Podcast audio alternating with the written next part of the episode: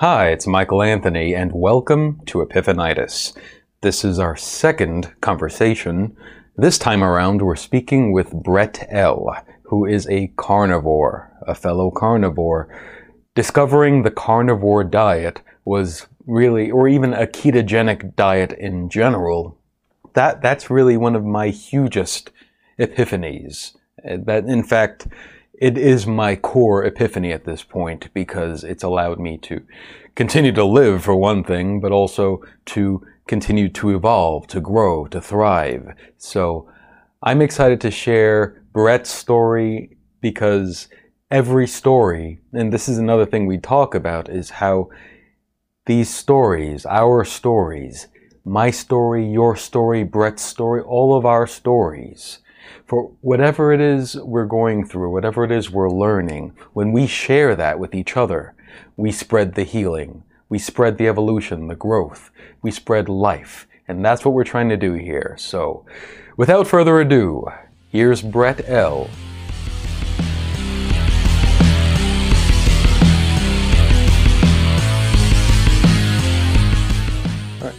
Hi, Brett. Thanks for joining us. It's a pleasure me. to be here.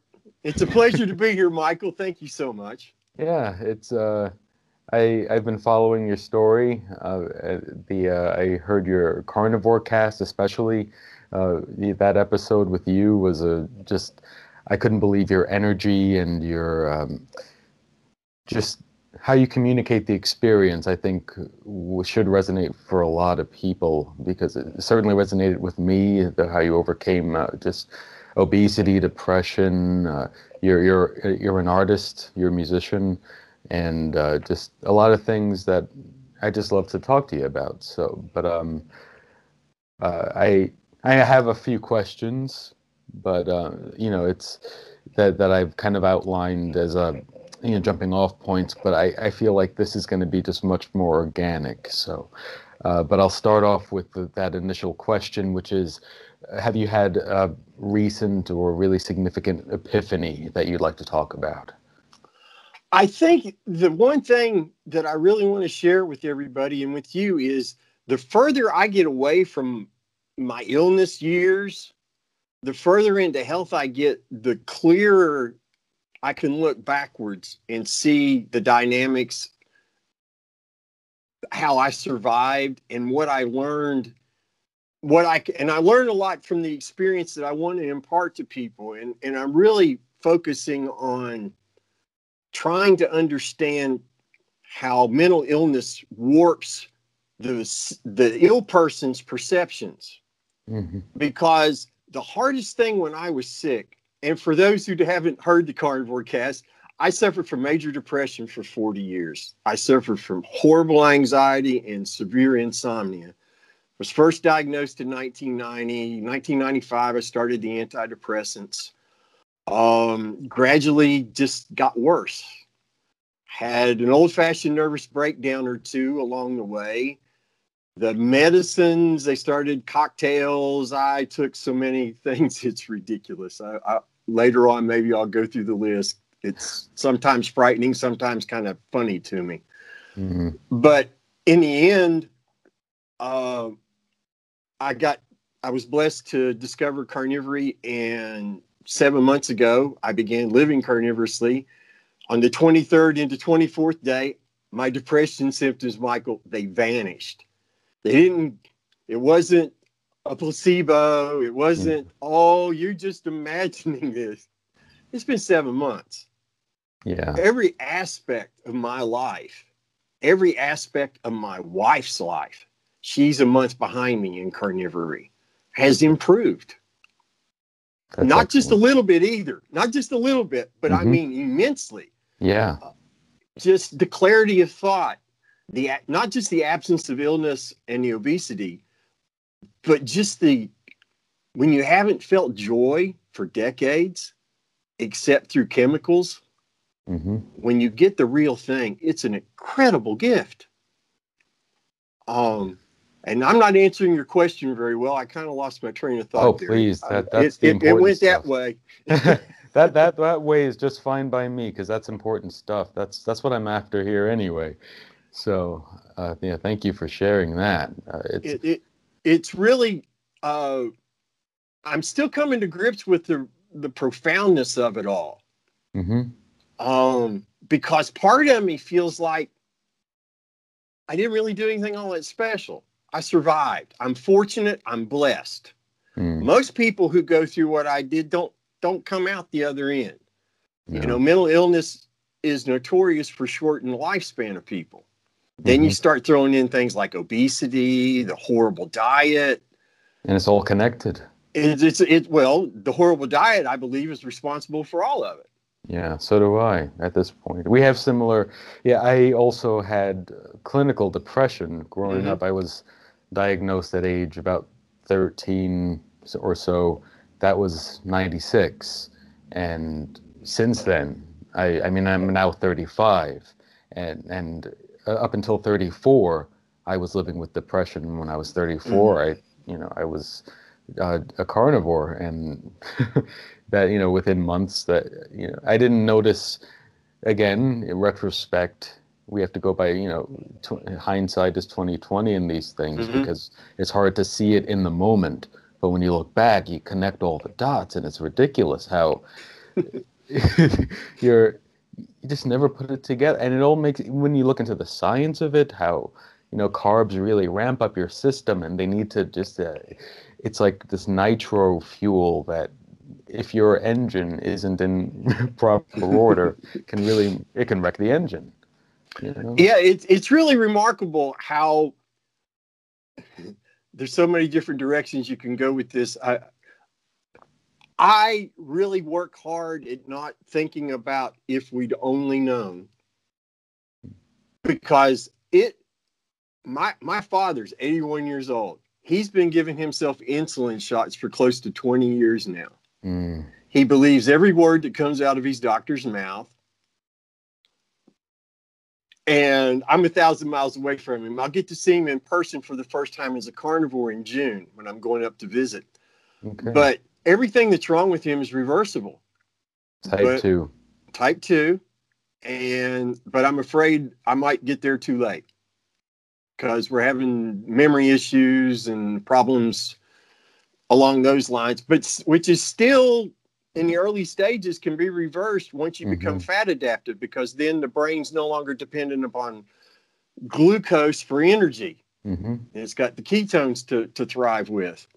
yeah. Because as Amy Berger, who you may be aware of, I know um, the name okay, she's a nutritionist. She has written recently an amazing piece about how uh, the constant insulin spiking causes the brain over time to be unable to to process glucose for fuel.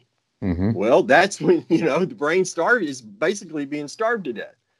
leading But to Alzheimer's. Like ty- they call it type three diabetes now. exactly, exactly. So it's all reversible. And who knew?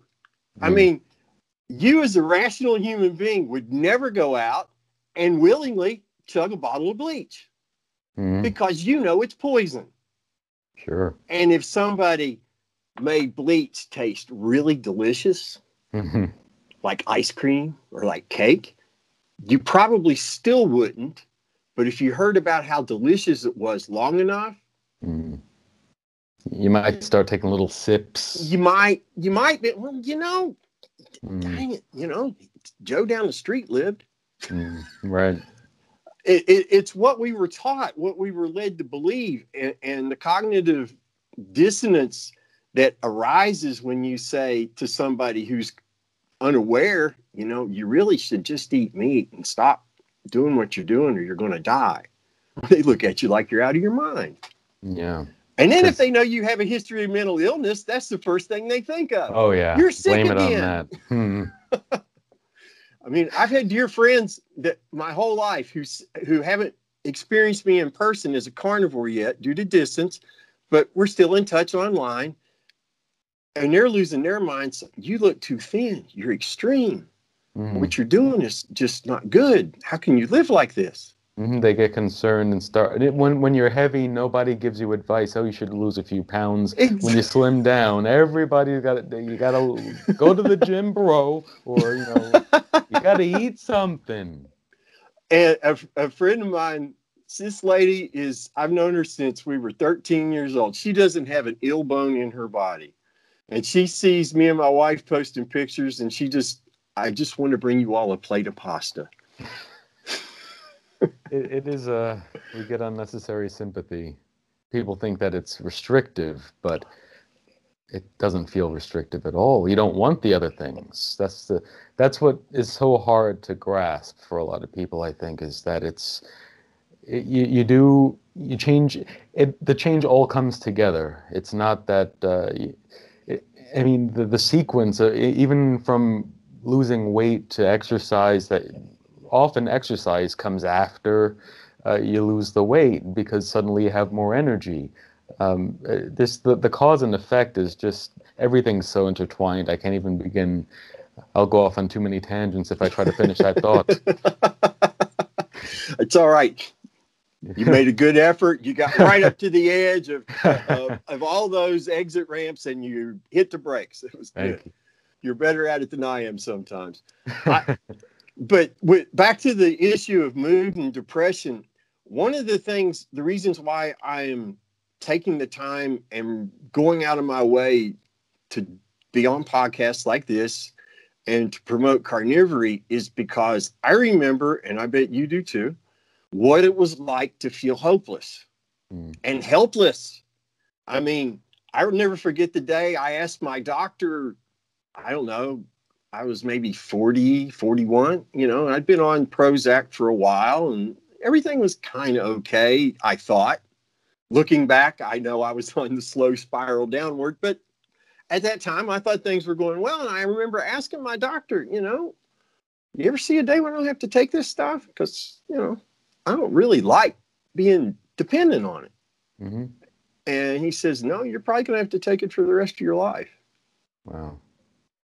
That's not good, guys. No, no it isn't.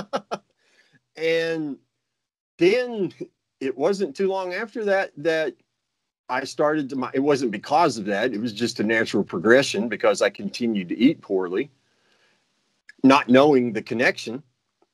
And the slide continued.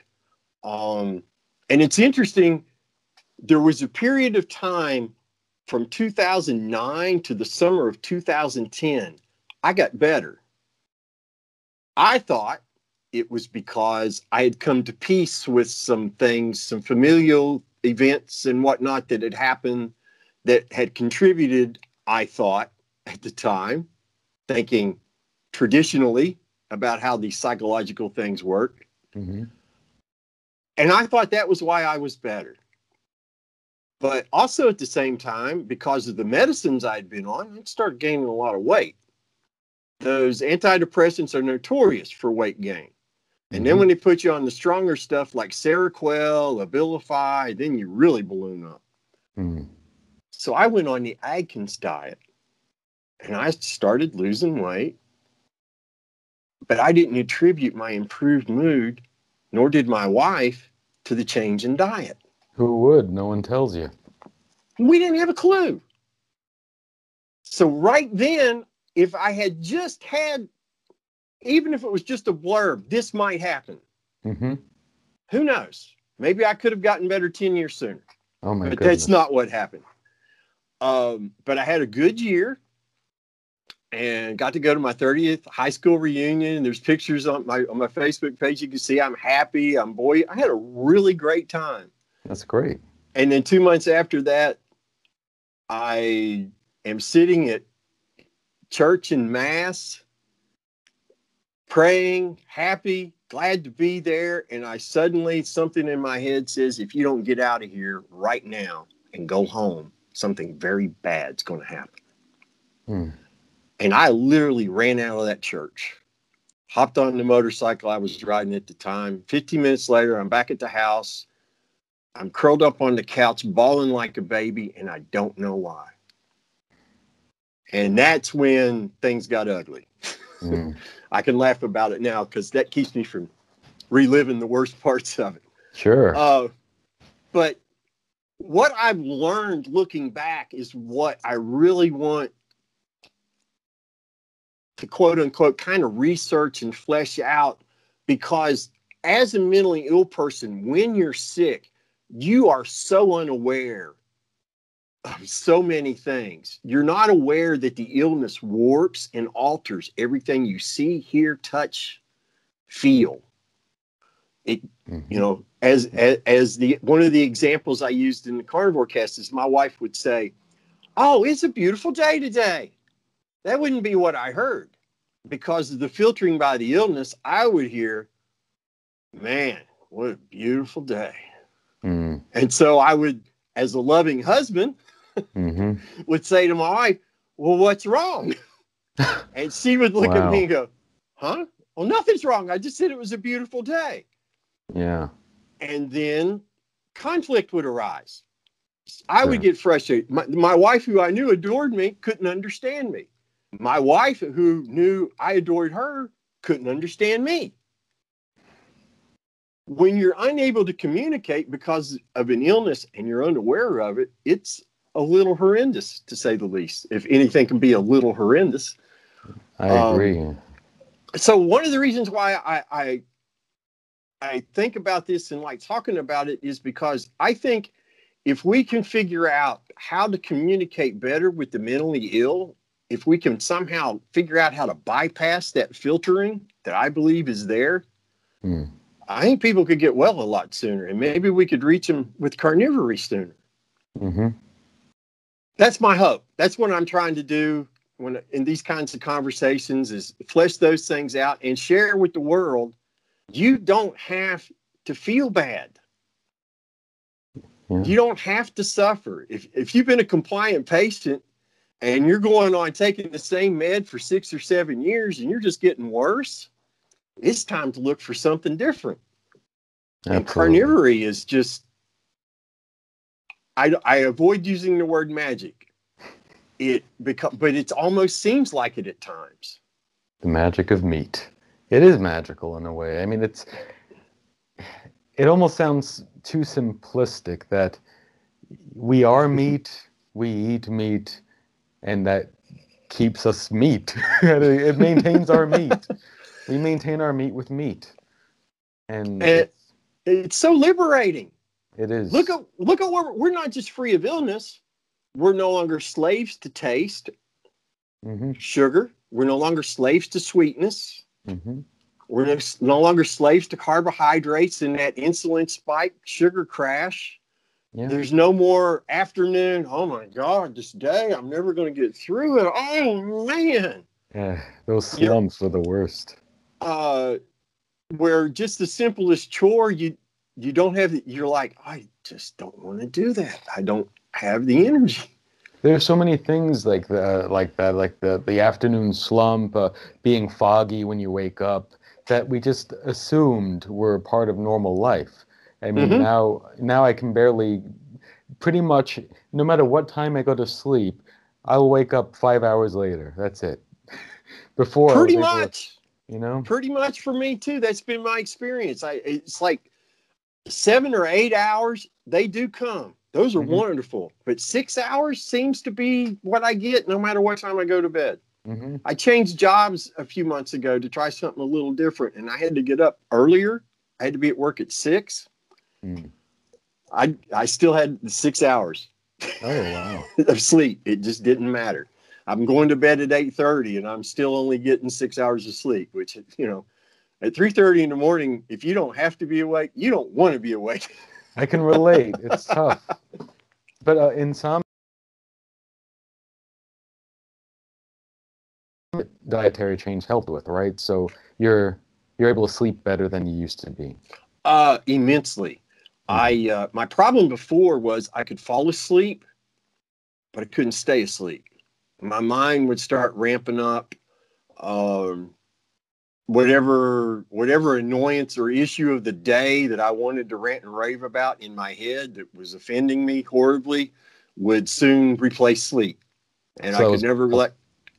I could just and, and I would just get up and and stay up. So it because was more no point. psychological. Oh, very much so. Very much Right.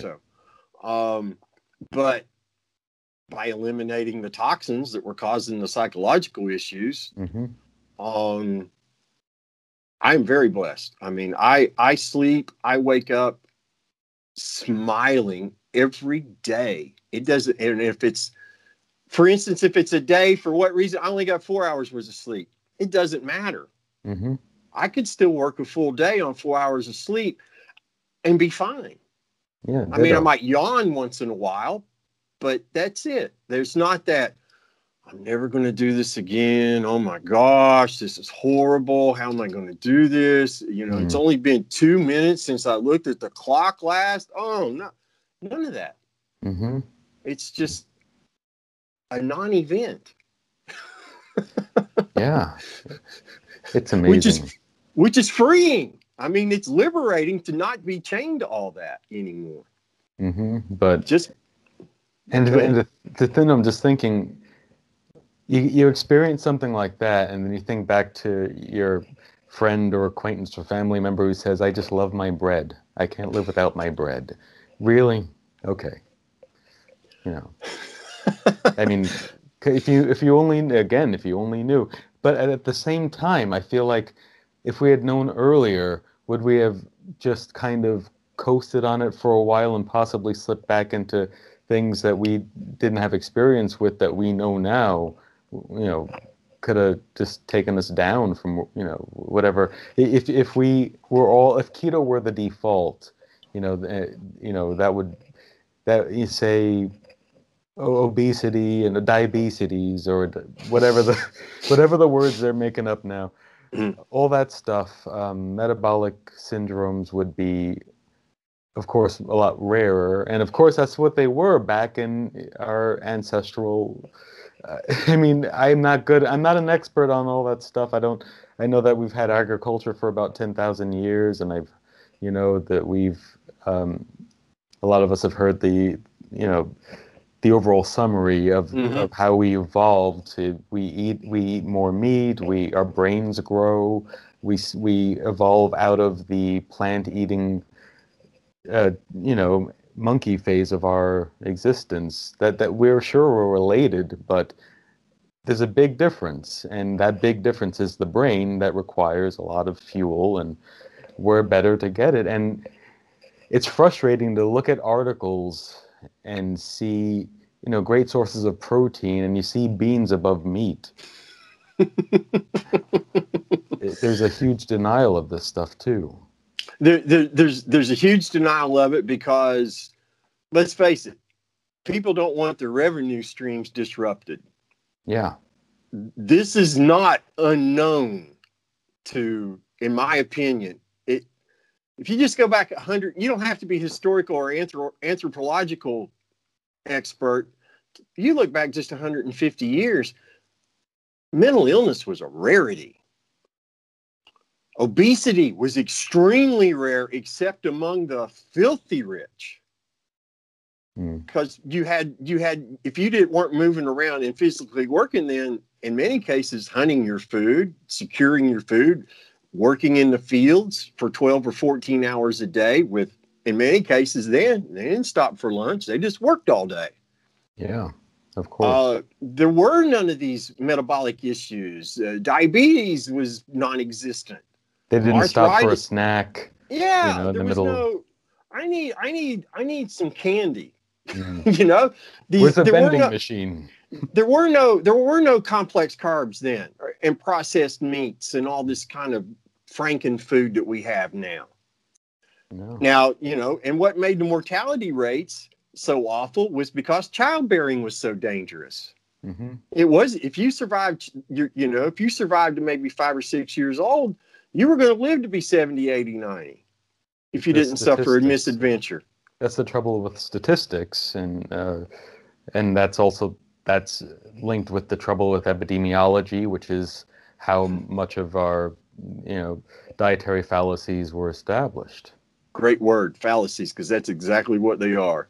hmm i mean it's And not and a lot of it's not it's not intentional misinformation it's just that we've been taught this stuff and it's it's become like religion, but uh, you know, it's a. I don't know. I try. To, I'm, I'm trying to avoid a matrix kind I of. I hear uh, you. I, I I'm with you. I'm with you there. I was true. thinking as you were saying that though, you know, my mom, my parents love me dearly. And, and I'm blessed that they're still on this earth to love me. We had an enormous vegetable garden growing up. I had fresh vegetables year round. Mm. I had fresh potatoes year round. I also ate a ton of meat. hmm So it wasn't like, you know, we were vegetarians or anything. But, and I was an athlete. So I avoided getting sick a lot faster because of that, I believe, looking back.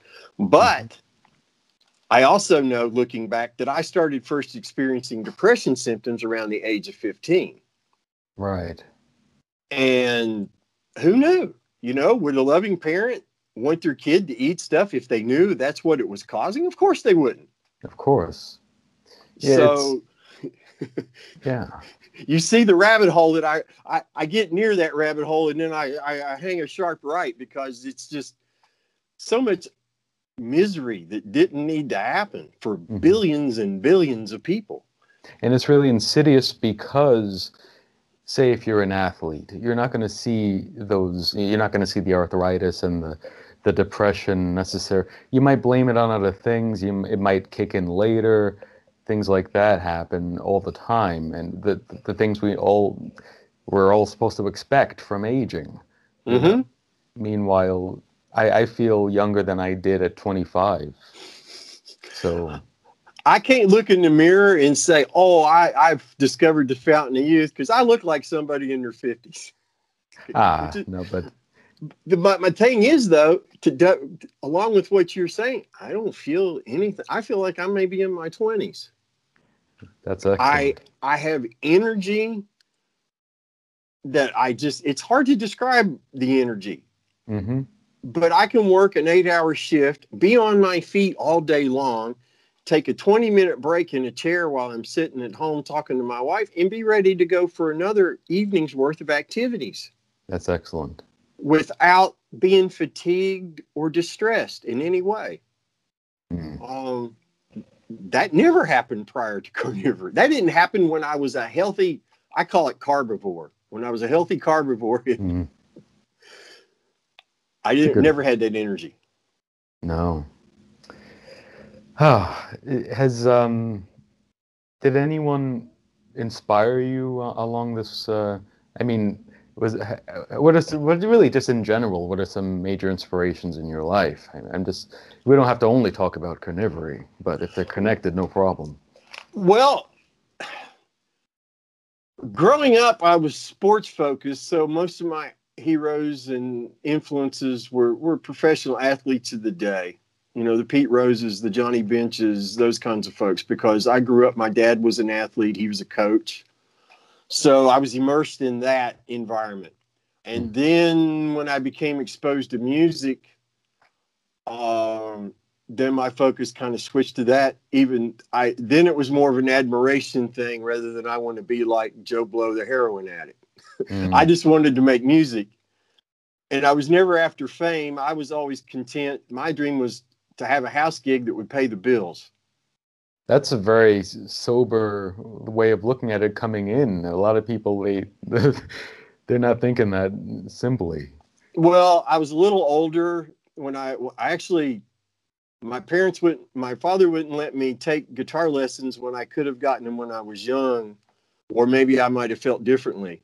He, Hmm. he wouldn't let me do. He said, "You'll grow your hair long and play that crap that your neighbor does." Hmm. Uh, Hmm.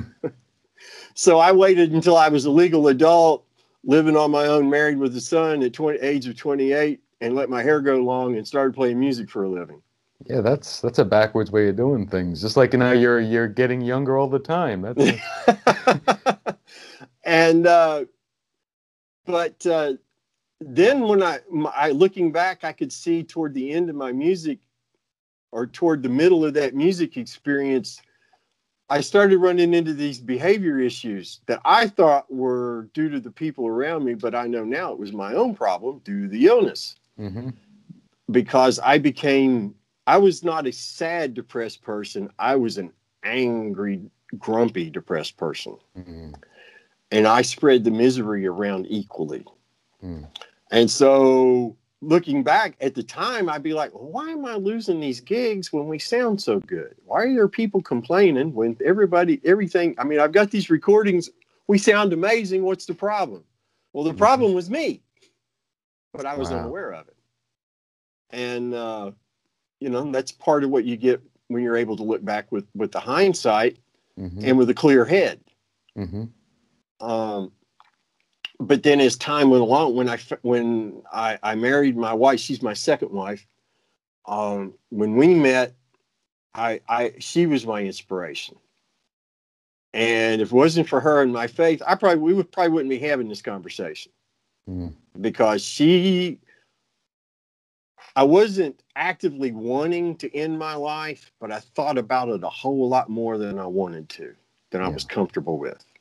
Mm. But I also knew that if I mentioned that, then a whole series of events out of my control could come into play. So I The kept white coats. the white coats, the forced hospitalizations, because I used to work in the mental health field Mm. in my 20s. So you know. So I know how it goes. Yeah.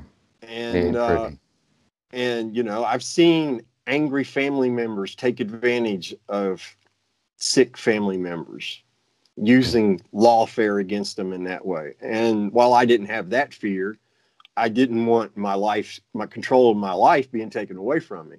Of course not. So I kept all that to myself. But, you know, into my life to end my suffering would be an extreme act of selfishness towards her, in my opinion. So, and I, the thought of her finding me was just completely unacceptable. Mm. So that kept me alive. Looking back, I have no doubt that in my faith kept me alive. Good. So, yeah, thank goodness. Because for a lot of people, it doesn't happen. yeah. Uh, case in point, uh, comedian Brody Stevens. He's 48 years old. He wasn't a real famous somebody, but he was known. If you follow comedy and pod, comedy podcasts or whatnot, you would have run across him at some point in time. And his He- name.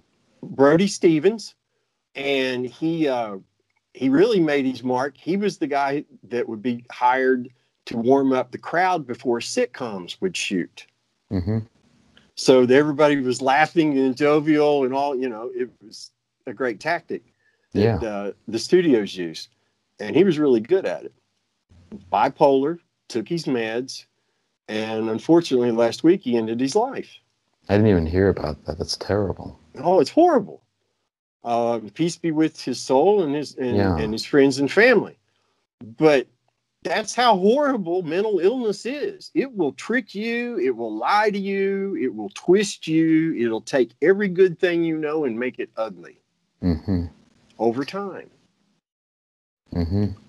I was thinking back to when I was a teenager.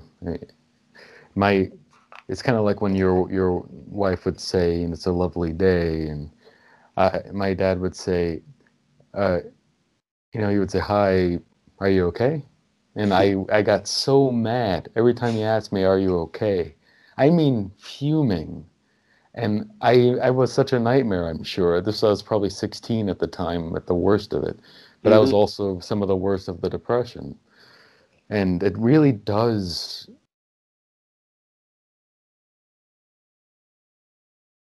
mm-hmm. hard to explain and also hard to really notice until you're out of it. You really do feel like maybe you're okay, this is just life. And so many people, I think, are tolerating feeling ways that they if they if they knew that they would find it unacceptable that they're living the way they are now But they think it's- Absolutely. but they think it's fine now it's it's strange but Well, they, they don't they don't have anything to compare it to. You No. know, when I was in my 30s and 40s, I thought I was that was all normal to me. Mhm. That was my normal. Well, my normal was just it was disturbing.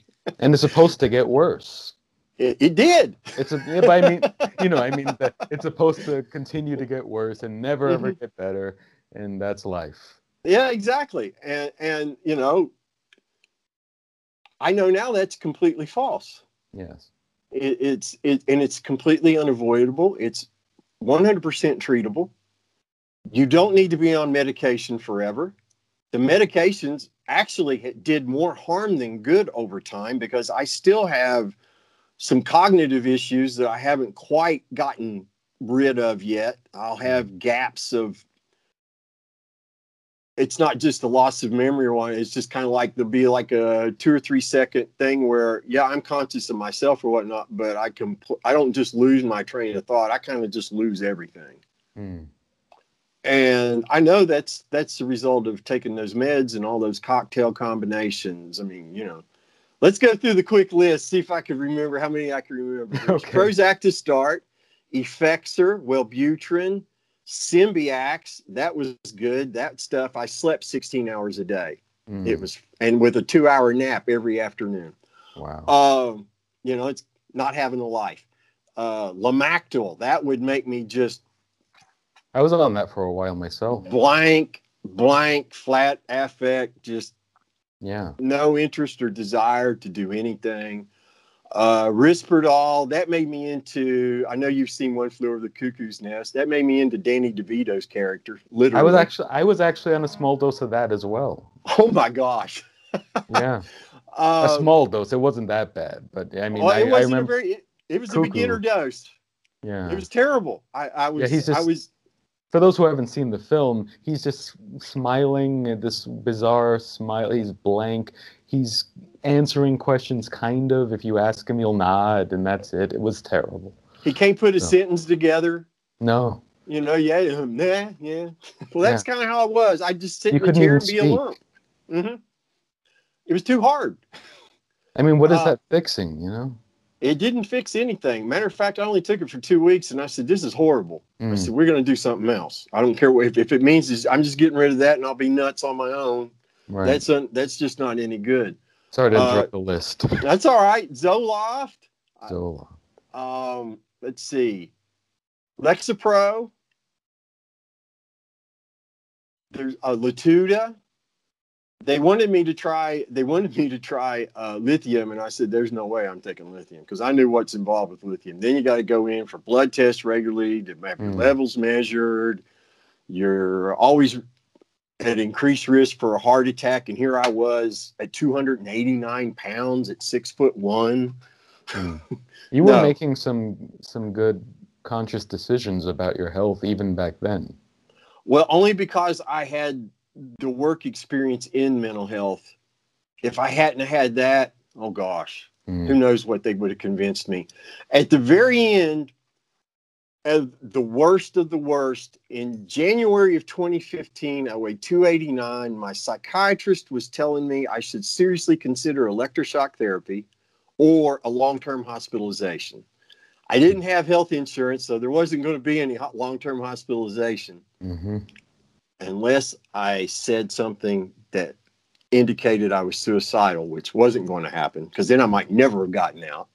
Mm electric shock therapy that was never going to happen because i've seen people after that. Ah no no no i don't care if, you know what how good the new technology has been refined. You're not running amperage through my brain. Mm-hmm. it's just not happening. And it was a pretty desperate time and a dear friend of mine that i do music work with uh, she's a singer said have you ever looked considered medical cannabis before now, I had bad experiences with cannabis when I was young, so I didn't fool with it anymore. Mm-hmm. I was the guy at band practice or before the gig or during the breaks who was passing stuff around. It just wasn't my thing. Mm-hmm. I had no interest in it whatsoever. And beer was legal. What was the point? but uh, so I did some research, and my wife and I talked about it, and we figured, what do we have to lose? Mm-hmm. I mean, the worst that'll happen is it won't do anything. So we secured four grams of flour, and she looked up on the internet how to make canna butter, and she made these little quarter-sized uh, oatmeal cookies, and they had a raisin in them. And Michael, hey, that's was, not zero carb. No, this was this was way before zero carb. This this was just, gosh, I hope this will help me live out to the end of the year kind of time. Yeah. And I was so afraid of having a bad experience that I would only ate half the cookie the first time. Which is wise, Michael- I hear. 15 minutes after eating that cookie, I felt like a thousand suns had lifted off my shoulder. Mm. I was not high. I was not intoxicated at all. I just felt good, hmm normal. Uh, I would dare to say. Then 30 minutes later, after that, then a little high kicked in, and I felt, wow, I'm not miserable anymore. yeah. It successfully treated my symptoms. It did not cure them. hmm which I found out a few months later when I had to go out of town and couldn't have any with me for three days. I got through the three days, but at the end of it, I was pretty frazzled, and it took me like six weeks to recapture what I called at that time my calm. hmm Cannabis gave me that calmed me down. It made everything, all the noise, the background noise went away. Mm. But with that, and in Florida now, we have le- legal medical cannabis. That was recent, wasn't it? Yeah, relatively. It was voted in in 2016. Okay. Yeah. Uh, but even with that, is very expensive. Mm. And who wants to be dependent on something that really you shouldn't have to have? You mean like coffee? Yeah, well, cannabis I always found treated me better than coffee. I was never a coffee drinker, but my wife, my wife is. She finally accepted the fact due to a guest on another episode of the Carnivore Cast who had the credentials and the understanding to say if you're on arthritis, if you have arthritis, you shouldn't be drinking coffee. And arthritis is the reason my wife jumped on the car- carnivory train because Hmm. she had it really bad in her shoulders from repetitive motion from work. And she had it severely in her hands. Her fingers were already discolored and starting to, the Oh. joints were starting to draw. Well, I'm happy to report her shoulders are pain free. The discoloration in her hands is almost completely gone, and she's got full range of movement back and almost no pain at all in her oh, hands. Congrats to her. That's amazing. Yes, her story in and of itself is pretty pretty incredible, and she's going to start telling it on a blog soon because she's not real. She's not outgoing and gregarious, and wasn't a performer for years, and she still has fear when she talks to people. I never had fear, Right. and now that I'm not sick anymore, I want to share this with everybody. Yeah, it's it can be hard. I mean, I myself, I'm I'm unlike you. I'm not Christian. I'm not com- comfortable evangelizing. But, Mhm. but this is the kind of thing I want to evangelize about, you know. And it's hard not to sometimes. Well, when it came to my faith, I believe that the best evangelization is by being the example you should you know you should be. Mm. I don't have to talk about it then. I agree with you totally. Um, and not suffering from depression makes that a whole lot easier, Mhm. to say the least. But uh, I sincerely believe that I've been given a great gift. You know, I found out in time Mm. what a blessing. Whether you're a person of faith or not, that's a blessing. Oh, it's a that's blessing, an totally. unexpected gift from the universe, let's say. And and it need it best be shared lest it be taken away. Mm, It's kind of my philosophy on it. right. Um so and and besides, I'll give you another another example of why I do this. Two months into my carnivorous experience, and I'm I'm not on Twitter so much at the time promoting it. On Facebook, I'm talking about it because I'm like, this is great. You all need to know about this. My friends and family are like going, You're still nuts. but a dear a lady who I grew up with, uh, played sports with her brother. She was older than we were by about five or six years. She messaged me. She'd been diagnosed a few years earlier with primary progressive multiple sclerosis, and she was desperate to learn about carnivory. Her doctors told her that it would ne- her type would never go into remission, and that she could look forward to spending most of the rest of her life in a wheelchair. So she's like, "Tell me about this. Tell me everything you can." so I shared with her what I knew. I got her connected with the Zeroing In on Health group on Facebook, which is where 10 and 20 year veterans of living this way reside. There's in Charles Washington's group? Yes, Charles Washington's yeah. group. Yeah. An enormous amount of data, personal experience. Uh, there's this amazing book. If you're ever interested in carnivory or you think it's garbage, read Stefansson's Not by Bread or The Fat of the Land, Not by Bread Alone. Mm-hmm. I'm, I'm actually a, reading that now. Well, then you already Finally. know. It, I should have read it, it earlier. Isn't it amazing? I'm just I'm still working through the beginning, but it's it's I'm already impressed by just the they already outline how how the experiment went and mm-hmm. you get a well, I won't I won't I won't give give it all away, but since you're still reading it, but you learn that this knowledge was available in the early 1900s. Mm-hmm. Oh, I'm aware of it. I, I'm and there were there were people there were people living a carnivorous life, thriving civilizations mm-hmm. of people living yeah. in the harshest conditions imaginable in the far north. There were never any vegetables. There was nothing green to grow there. Mm-hmm. Yeah, I, that, I mean, people say, "Show me the science," and first of all, you know, Stefansson did help to establish some of that initial science. So, mm-hmm. you know, so there is science. There is science. All those studies are valid. And also the the science behind the mechanisms that that make this work. That's all out there too but mm-hmm. because it's not in a clinical trial with the diet all that you know logic doesn't actually uh, get applied for some reason well, well, due to the ethical guidelines with regards to research now that kind of study really can't be done yeah. you can't do a controlled study on a large enough sample of people to get a valid outcome which and the goal is, is of course to be more accurate but they're going for such a degree of accuracy that they just throw up their hands well, and say well we can't do it.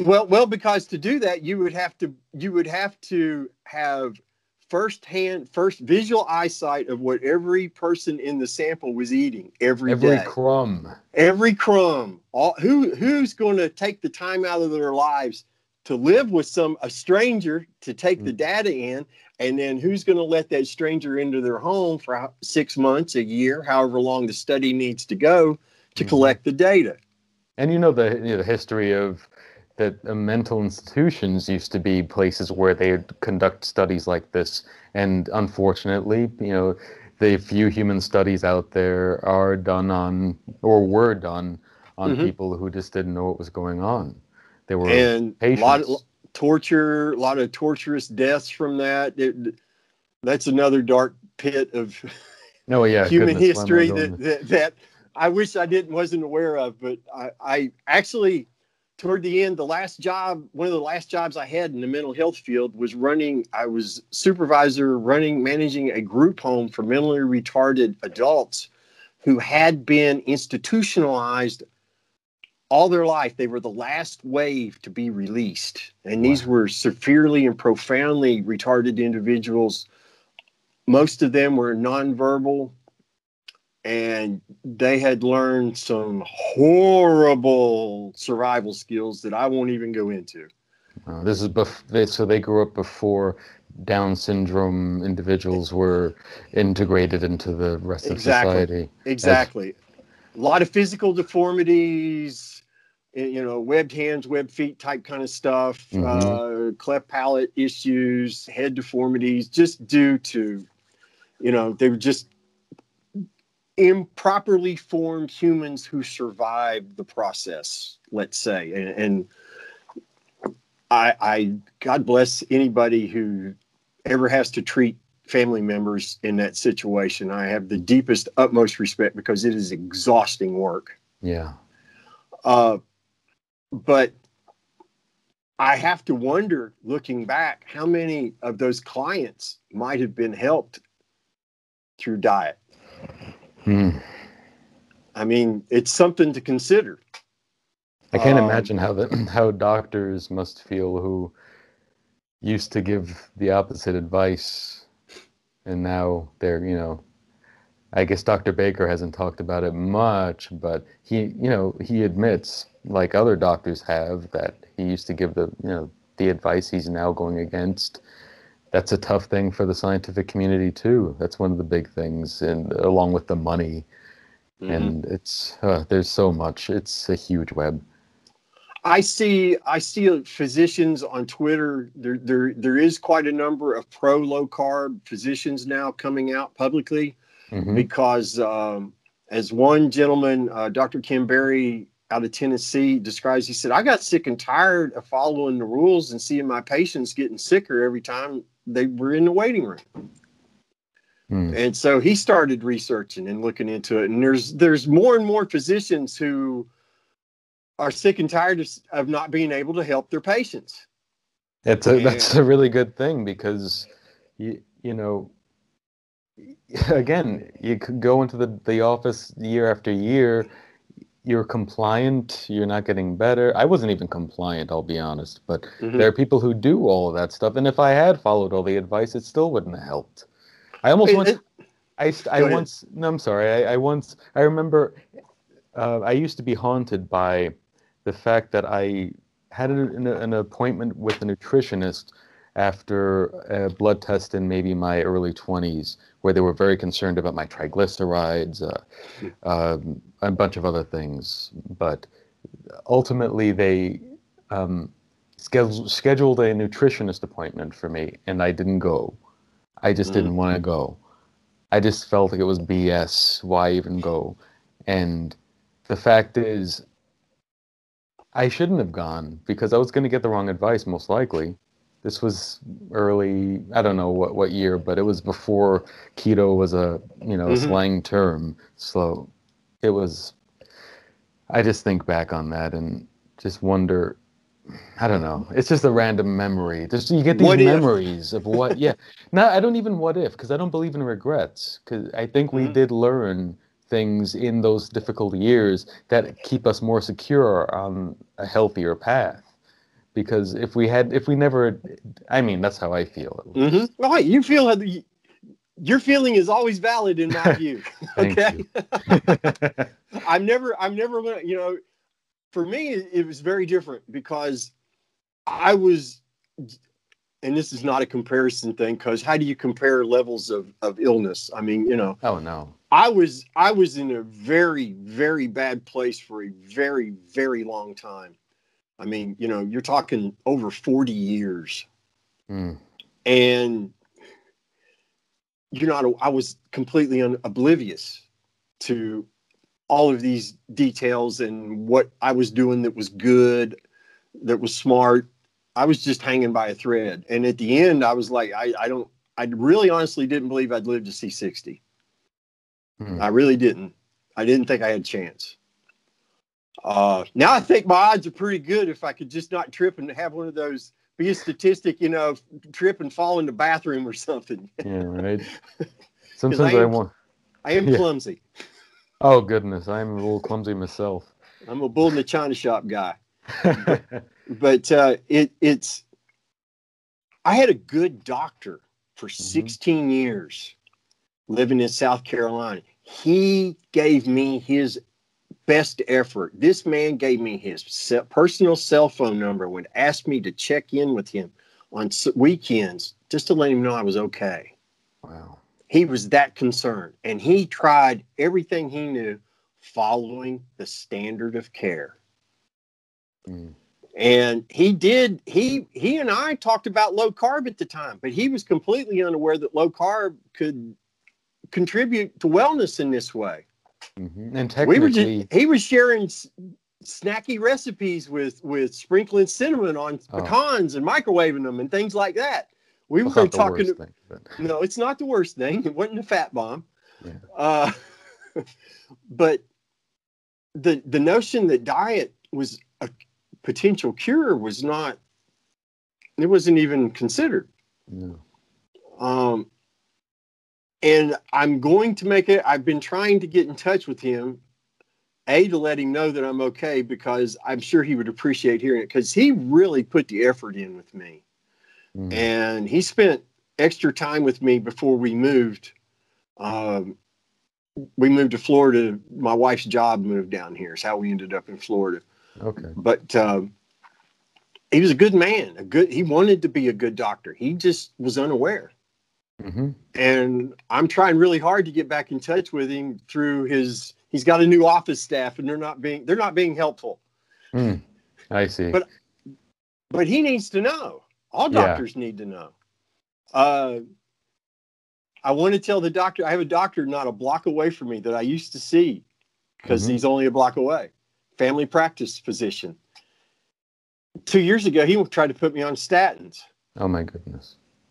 And because I hadn't lost enough weight yet, I was just starting low carb at the time and had just started walking a little and had just started using the cannabis. But, you know, I still was 285, 280, whatever. You know, I wasn't in a good place and, my blood sugar was up. And uh, he's like, You need to go on, we need to put you on a statin. I said, Well, no, because I initially a light went off in my head said you don't want to take that. I didn't Mhm. know what I know about statins then that I know now. But I said I want to try diet and exercise first. He's told me straight. He said 90% of people with your numbers cannot change them with diet and exercise. I said, watch me. That was the last time I went back there Mm. because a year later I'd walked off 94 pounds just walking low carb. Yeah. Well, good for you, man. Thank you. Uh,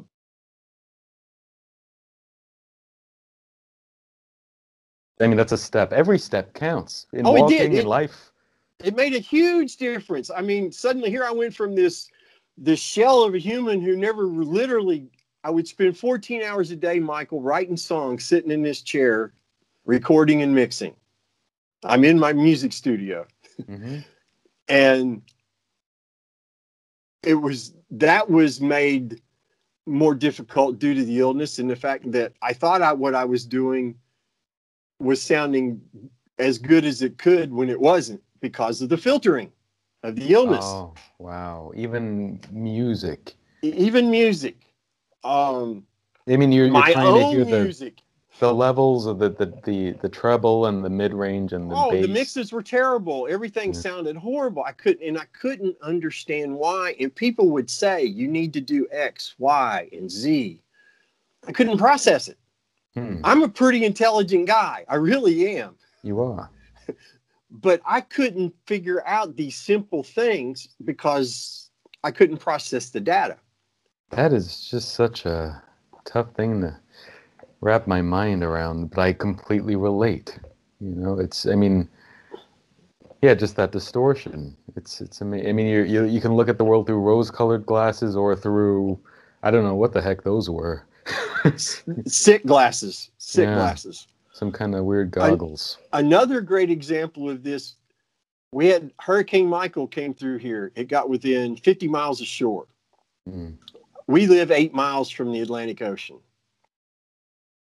And we were we had some storm damage. Mm. uh, wind blew a tree that had a limb through one chain link fence and raised the fence up. Now, my distorted vision, the day after the hurricane, I went out and surveyed the damage. My, I, Mike, is I'm. This is no exaggeration. It looked to me like that fence was a good 10 to 12 feet off the ground. Mm. That's what I saw. My wife was out of town visiting family when this happened. She comes home and sees it and says, "Well, that won't be any that won't be any problem to fix." I'm like, "Are you serious? We've got to call. We've got. We'll have to have a tree person because if that's so high off the ground, the tree was still through it. It was leaning towards the neighbor's property. You know, we could be liable. That's what I'm seeing." Right. about six weeks after that, I was on cannabis at the time. I hadn't been on it for very long. About six weeks after that, I went outside. Michael, the fence was only about maybe a foot and a half off the ground in reality. But that's not what I saw. And I Mm. couldn't understand why my wife wasn't taking what I was saying more seriously. Right. You're not seeing reality, you're seeing how you feel about it.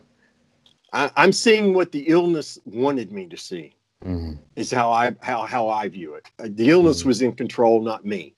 Right. And you're not aware of that. And when you're, you know, Mm. can you imagine living? Can you imagine walking down through Manhattan and everything you're seeing is incorrect? That's what how I lived for decades, unaware. Yeah, well, I, I I lived my own version of that for probably, I guess, a couple of decades. Well, then you understand Yeah, in Yes, ways sir. that others won't will never will. yeah. And the Um, thing is, it's and it's different for everyone, but there are these things. I remember getting so mad when I, at the worst of my depression, people said, "Yeah, I know what you're going through," because I know you don't. My my depression is special, and everyone's is special. We're all special black little snowflakes. what you say is true.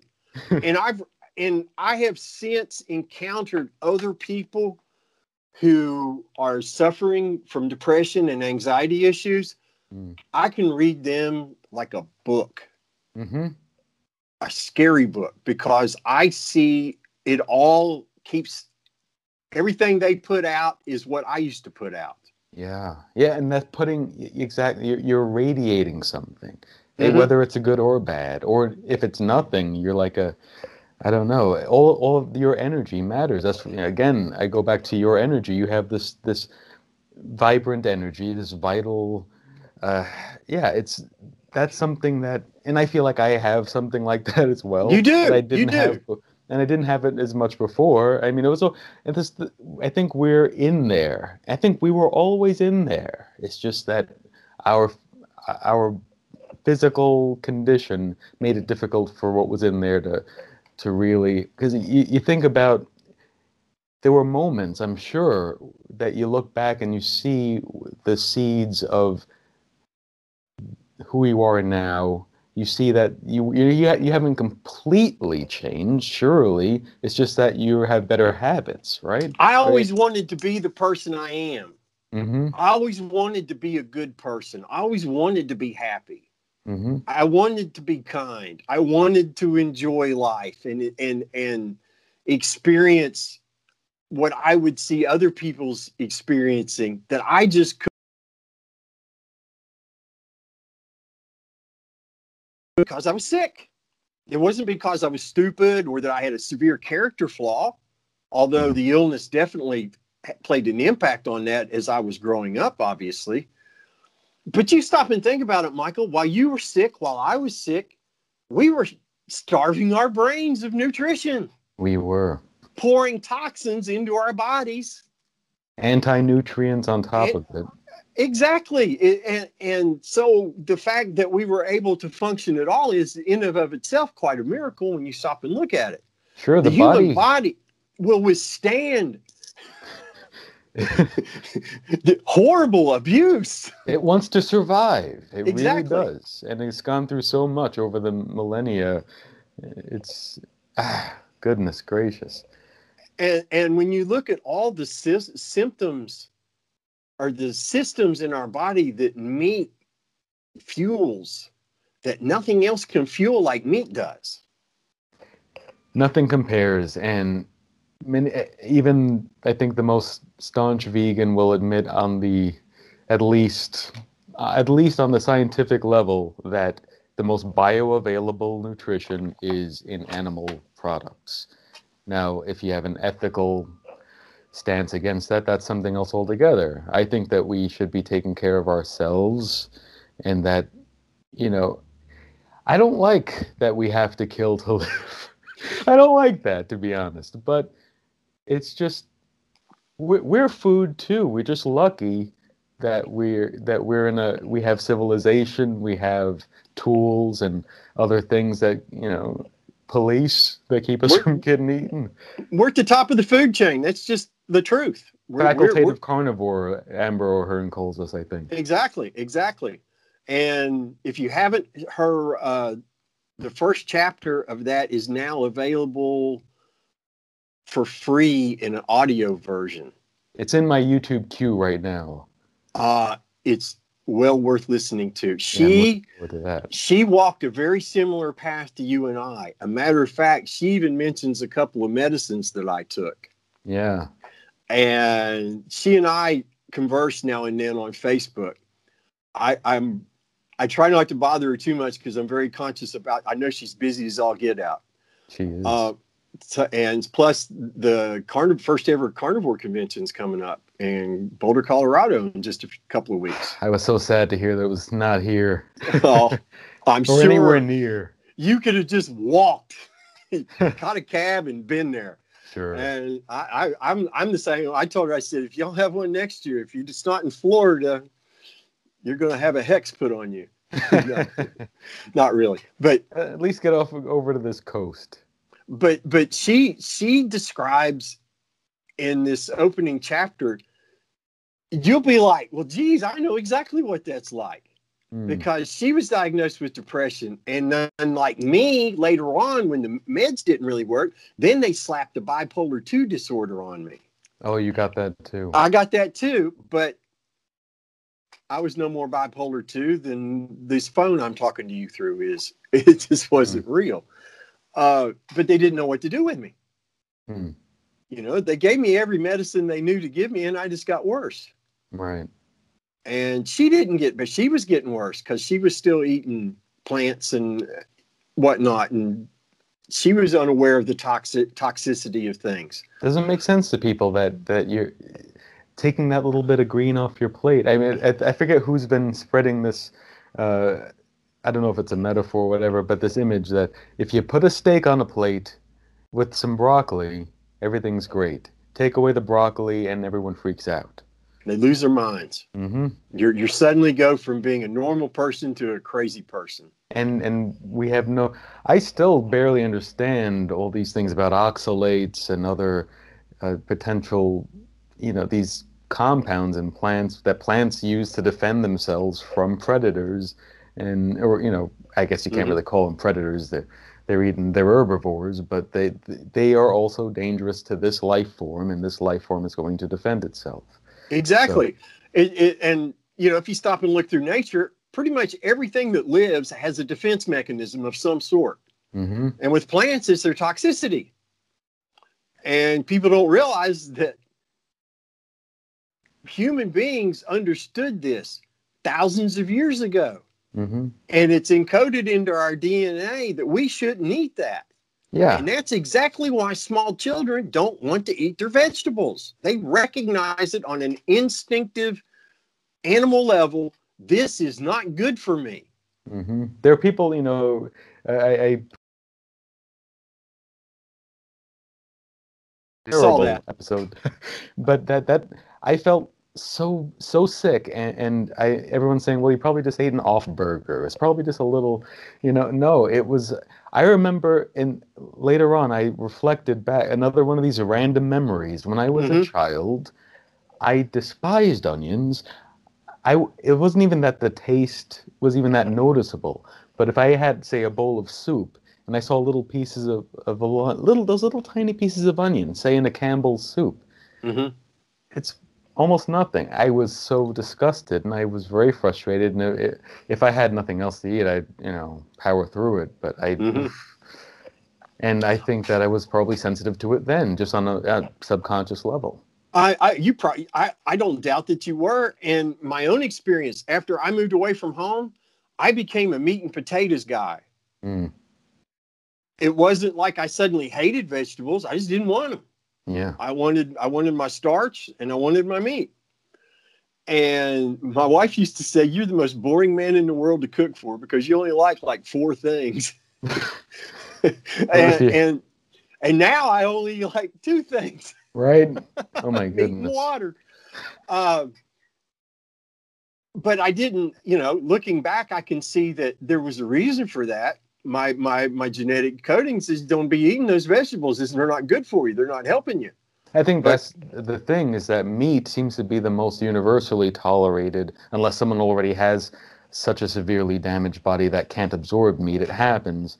Mhm. Uh, hopefully, hopefully that can be reversed. But you know, if it can't, regardless, most people I think can easily absorb the nutrition in meat, and everything after that may or may not have benefits for certain people depending on how I think I think that's where ancestry matters more perhaps mm-hmm. you know if your your ancestors ancestors grew up eating a lot of fruit maybe you're more tolerant of of insulin mm-hmm. or, or, or, whatever the proper terminology is but I don't know I'm no I'm, I try to stay away from this stuff because I do I, I, I try to stay away from it too because I'm not a medical professional so don't take any medical, don't take any advice from me on this.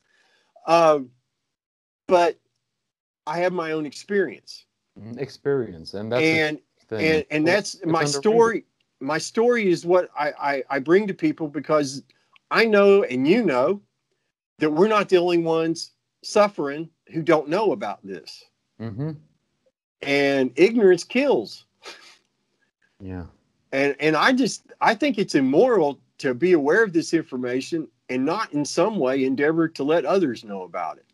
Amen to that. Because I mean, be, because it, it heals. It, it I'll share this little aside with you because mm-hmm. it's relevant. Last okay. weekend, I had the privilege, my wife and I had the privilege to go to our very first meetup. Oh, okay. M-E-A-T. M-E-A-T up. And we got to eat with nine other carnivores. Nice. Or there were nine of us total and so I got to like ask questions that I've been wanting to know. Like, is every bite that you eat like the most delicious thing you've ever put in your mouth? Because that's what it's like for me. Yeah, ditto.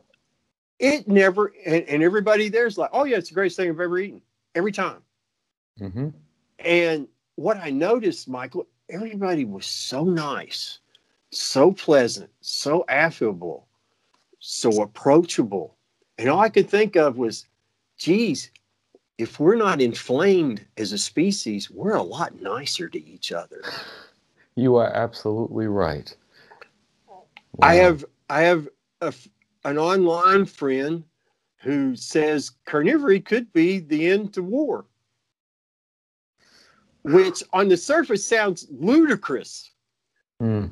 But stop and think if we're not inflamed and we're not full of toxins individually, you and I can both share. We're mm-hmm. calmer. We're easier to get along with. Much. We're not so quick to anger. Mm. When problems that life throws at us arise, we're better able to deal with and come up with solutions for them. Absolutely. Well, just apply that across the societal level, on a national level. Mm-hmm. What do you have? You have a happier people. You have a more productive people. Mm. There's no need for conflict at the rate that we have it now. I mean, to, yeah, I'm, I'm not being all trying going all zen or philosophically. I mean, it's just to me, it's common sense. I think there's a definitely a point there. I mean, I, I also tend to go into that mindset that people are going to find something to fight over, but I think that we'd probably be nicer about it even then.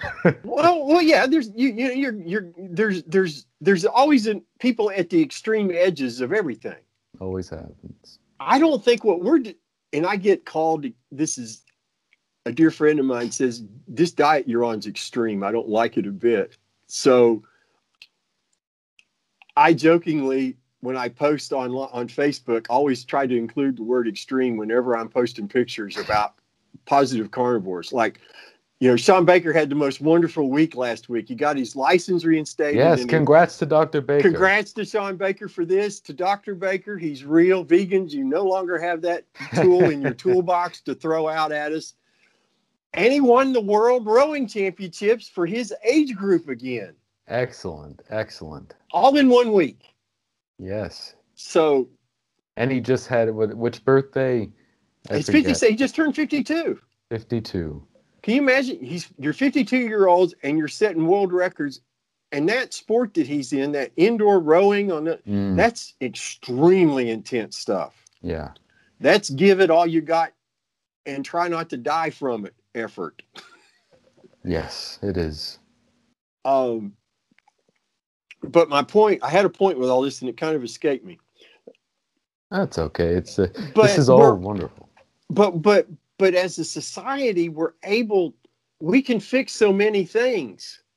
Just stop and look at issues like um, uh, racism, sexual inequality.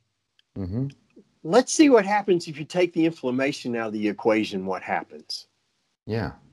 Just remove it. Let's see what happens. That's you know, inflammation is such a central part of this, and I'm glad you brought it up because when I mentioned that, you know, carbs are like a nitro fuel for your that wears out your engine, it's because of that inflammation. That's that's the the med, the underlying metaphor. Uh, the metaphor points to this inflammation, not just everything is sped up. You get that Mhm. extra little boost of energy, sure, but you're left more inflamed. Recovery is more difficult, and over time, things get broken down in ways that have to then be repaired on a deeper level, which is, I think, what we're doing for ourselves now. Absolutely. I agree completely. Uh, along those same lines, I was three weeks into carnivory. I used to chew gum, I used to eat mints. I had the worst breath you can ever imagine while I was on those meds and while I was obese. It was terrible. hmm And I ate them. I mean, I went through, I became an Altoid addict. Yeah. anyway, so when I went low carb, I stopped the Altoids because of the sugar, and then I went to uh, uh, sugarless gum. hmm Of course, they've got the sativa, the, the the artificial sweeteners are a different kind of poison that causes a whole different set of issues. Hmm I was unaware of that, but after I got into carnivory and I started reading it, you, people were like, "Well, you got to stop doing that because that stuff's really bad for you." Okay, I'll stop doing it. hmm And then about by the third week, we went into it. My wife and I went to a store, and I'm doing well. My joint pain went away. I didn't even know I had joint pain, Michael. That's had- wonderful. I thought I had just aches and pains, normal from surviving 57 years. Mm. You bump into things, you break bones, you get, you know, you have a few aches. When it gets cold, you know, where you broke your foot or your hand, it'll hurt. Mm. That's I what they tell know- you. I didn't know that I was suffering from inflammation. I didn't comprehend. I mean, I knew what the word meant, but I didn't see myself suffering from it Right. until I woke up one morning and didn't have it anymore. It's amazing. And I felt like a little kid wanting to dance a jig all that day. I'll never forget that. I, I'm walking. I'm doing two mile walks at the time, first thing in the morning, and I'm literally wanting to skip like a little boy down the street. I do that. I'm like, too. I'm really glad it's dark outside and nobody can see me doing this. I'm a grown man skipping my butt down the road here. I don't want to get get get taken to the loony bin for being too happy and feeling too good. That would be ironic. But that's what it was like. Yeah. And you try to convey this to people, and again, you get that that hundred yard stare of he's nuts. hmm Okay, this man's talking crazy to me again. And what's and the thing is, you can see where they're coming from. I find that, um, and I was going to ask you about this uh, empathy, empathy, having our experiences, and seeing people what they're going through now. We we have we're equipped with the experience to be even more empathetic, and I think that, for me at least, has definitely made me. That's been part of the, the mental health aspect of becoming a more calm collected and um, I think caring person. I mean, oh, I'm still- absolutely. yeah, it's and it doesn't even. It's not like you never have bad moods or you never get grumpy. It's just it it it comes and goes, and you recognize it for what it is and move on with your life. Usually, if it's and if it then life still happens and we get through those challenges too. But it's not the way it was. It just wasn't. I think the biggest difference for me, Michael, is that I don't want to waste time on that nonsense anymore. I Mhm. mean, I wasted years of my life ranting and raving like a lunatic. the last thing I want to do now is I don't like to I arguing with people to me now is just the most useless event on planet Earth. I, my wife and I, my- you know, you you learn behaviors Mhm. you know, and one of the most difficult things for my wife, who I'll I'm going to brag on here profoundly in a little bit, Please. is that she didn't know how to deal with me. She didn't know so she lived on eggshells Mm. for for years, and we've been together 22 years now. We're married for 21, and I was sick for the majority of that. Uh, but she stuck by me. She definitely earned her place in heaven for that. I mean, Hmm. because she she she she'll tell you she lived on eggshells for all those years because she didn't know what to do. She never knew what to expect. Mm. Uh, the simplest thing can turn into a major argument over nothing. And so she learned a lot of behaviors that she's blissfully been happy to unlearn. hmm But it was it was interesting there the first couple of months after I started the cannabis, and then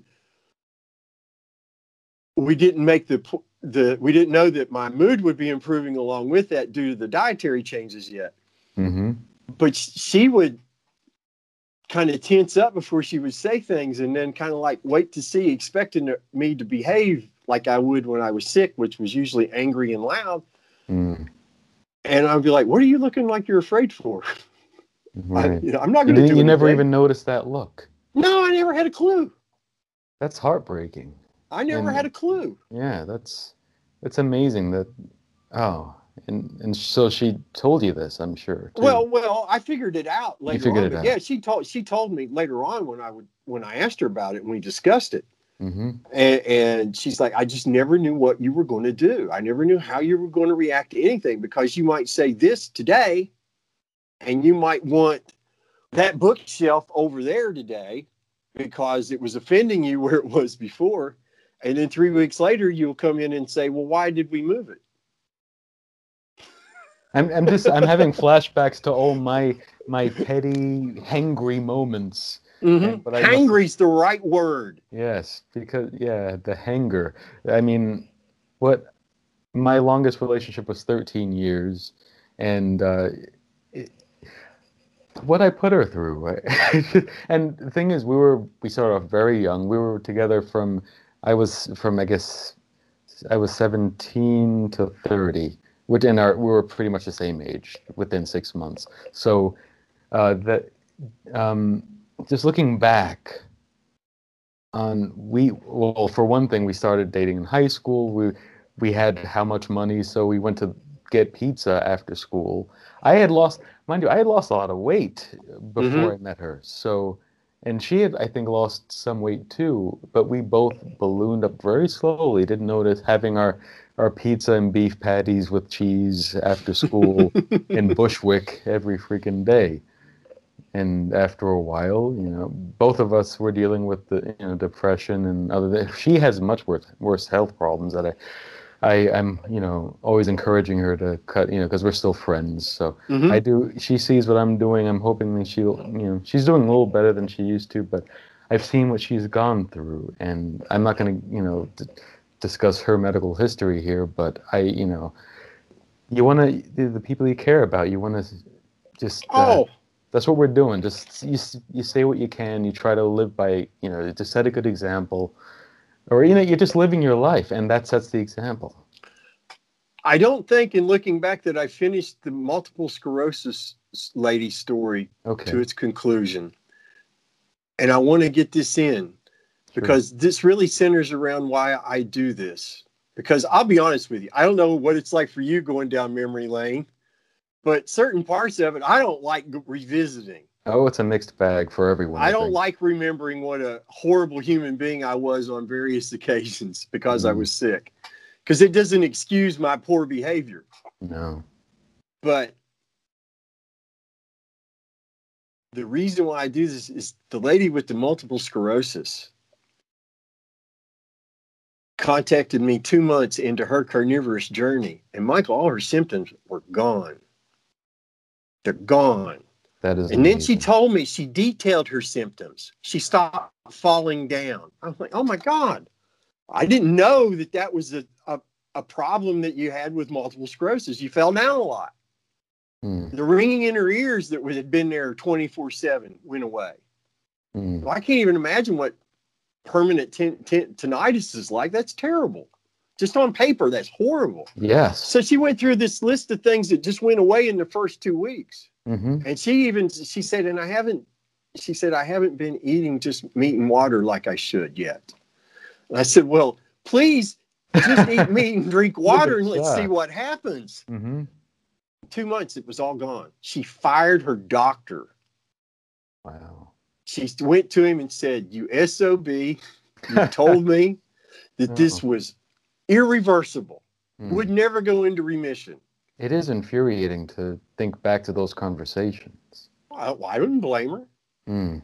I didn't blame her. I, I said, I hope my thinking, I told her, I said, well, I hope you printed out a bunch of stuff from like meatheals.com or whatnot to take to him to, so Mhm. that you're not the only one. But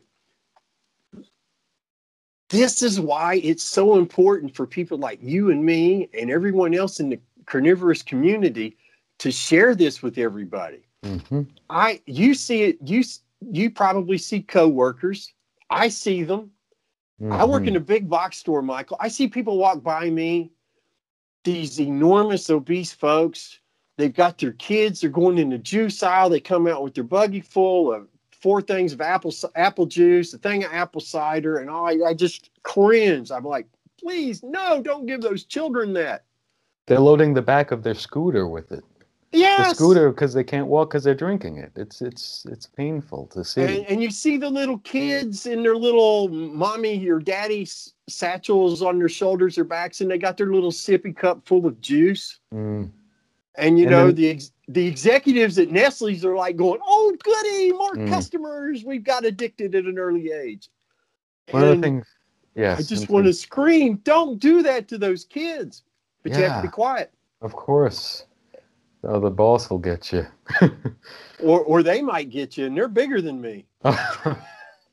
That's a good point. When I weighed 289, I was and scout all the time. I was kind of intimidating. Now I'm just a skinny old bald guy. Nobody's afraid of me. Yeah, you're tall. You're real tall. Aren't you? You're six one or something. I'm six. I'm six, little over six foot now. I I I've got some uh, my L four, five, and six thanks to some genetic fun. Thank you, mother. Uh, I've shrunk a little bit from what I was in high school, right. but I don't care because I'm carnivorous. It's okay. You're also taller than I am. So hey, complain all you want. oh, I, I'm not complaining about that. It, it just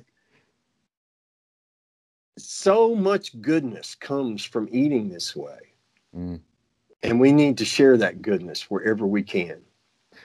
I agree. Are you doing just as a? It, it, just, it sounds so trivial compared to these amazing philosophical things you're discussing. But do you all do grass fed?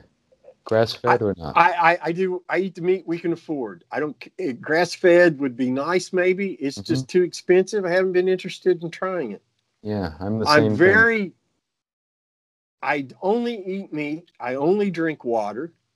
I really have no desire. I get asked all the time, "Well, do you think about adding, or do you think you'll ever add anything back in?" I'm like, "Why would I?" What's it gonna do? I'm relatively sane for the first time in my life. Mm. I've never felt healthier. I'm thriving. I was unemployable for all those years. I'm working. Why would I risk that? And you know, you just answered one of the questions I try to slip in, and I was going to, which is what excites you about the future? And you can men- you can still answer that question, but all of that that that's that's The fact to that I'm going to have a future, Michael, a is future. just in and of itself a joyful thing. Yes. I could, I really, I couldn't see me making it to 60. I really couldn't.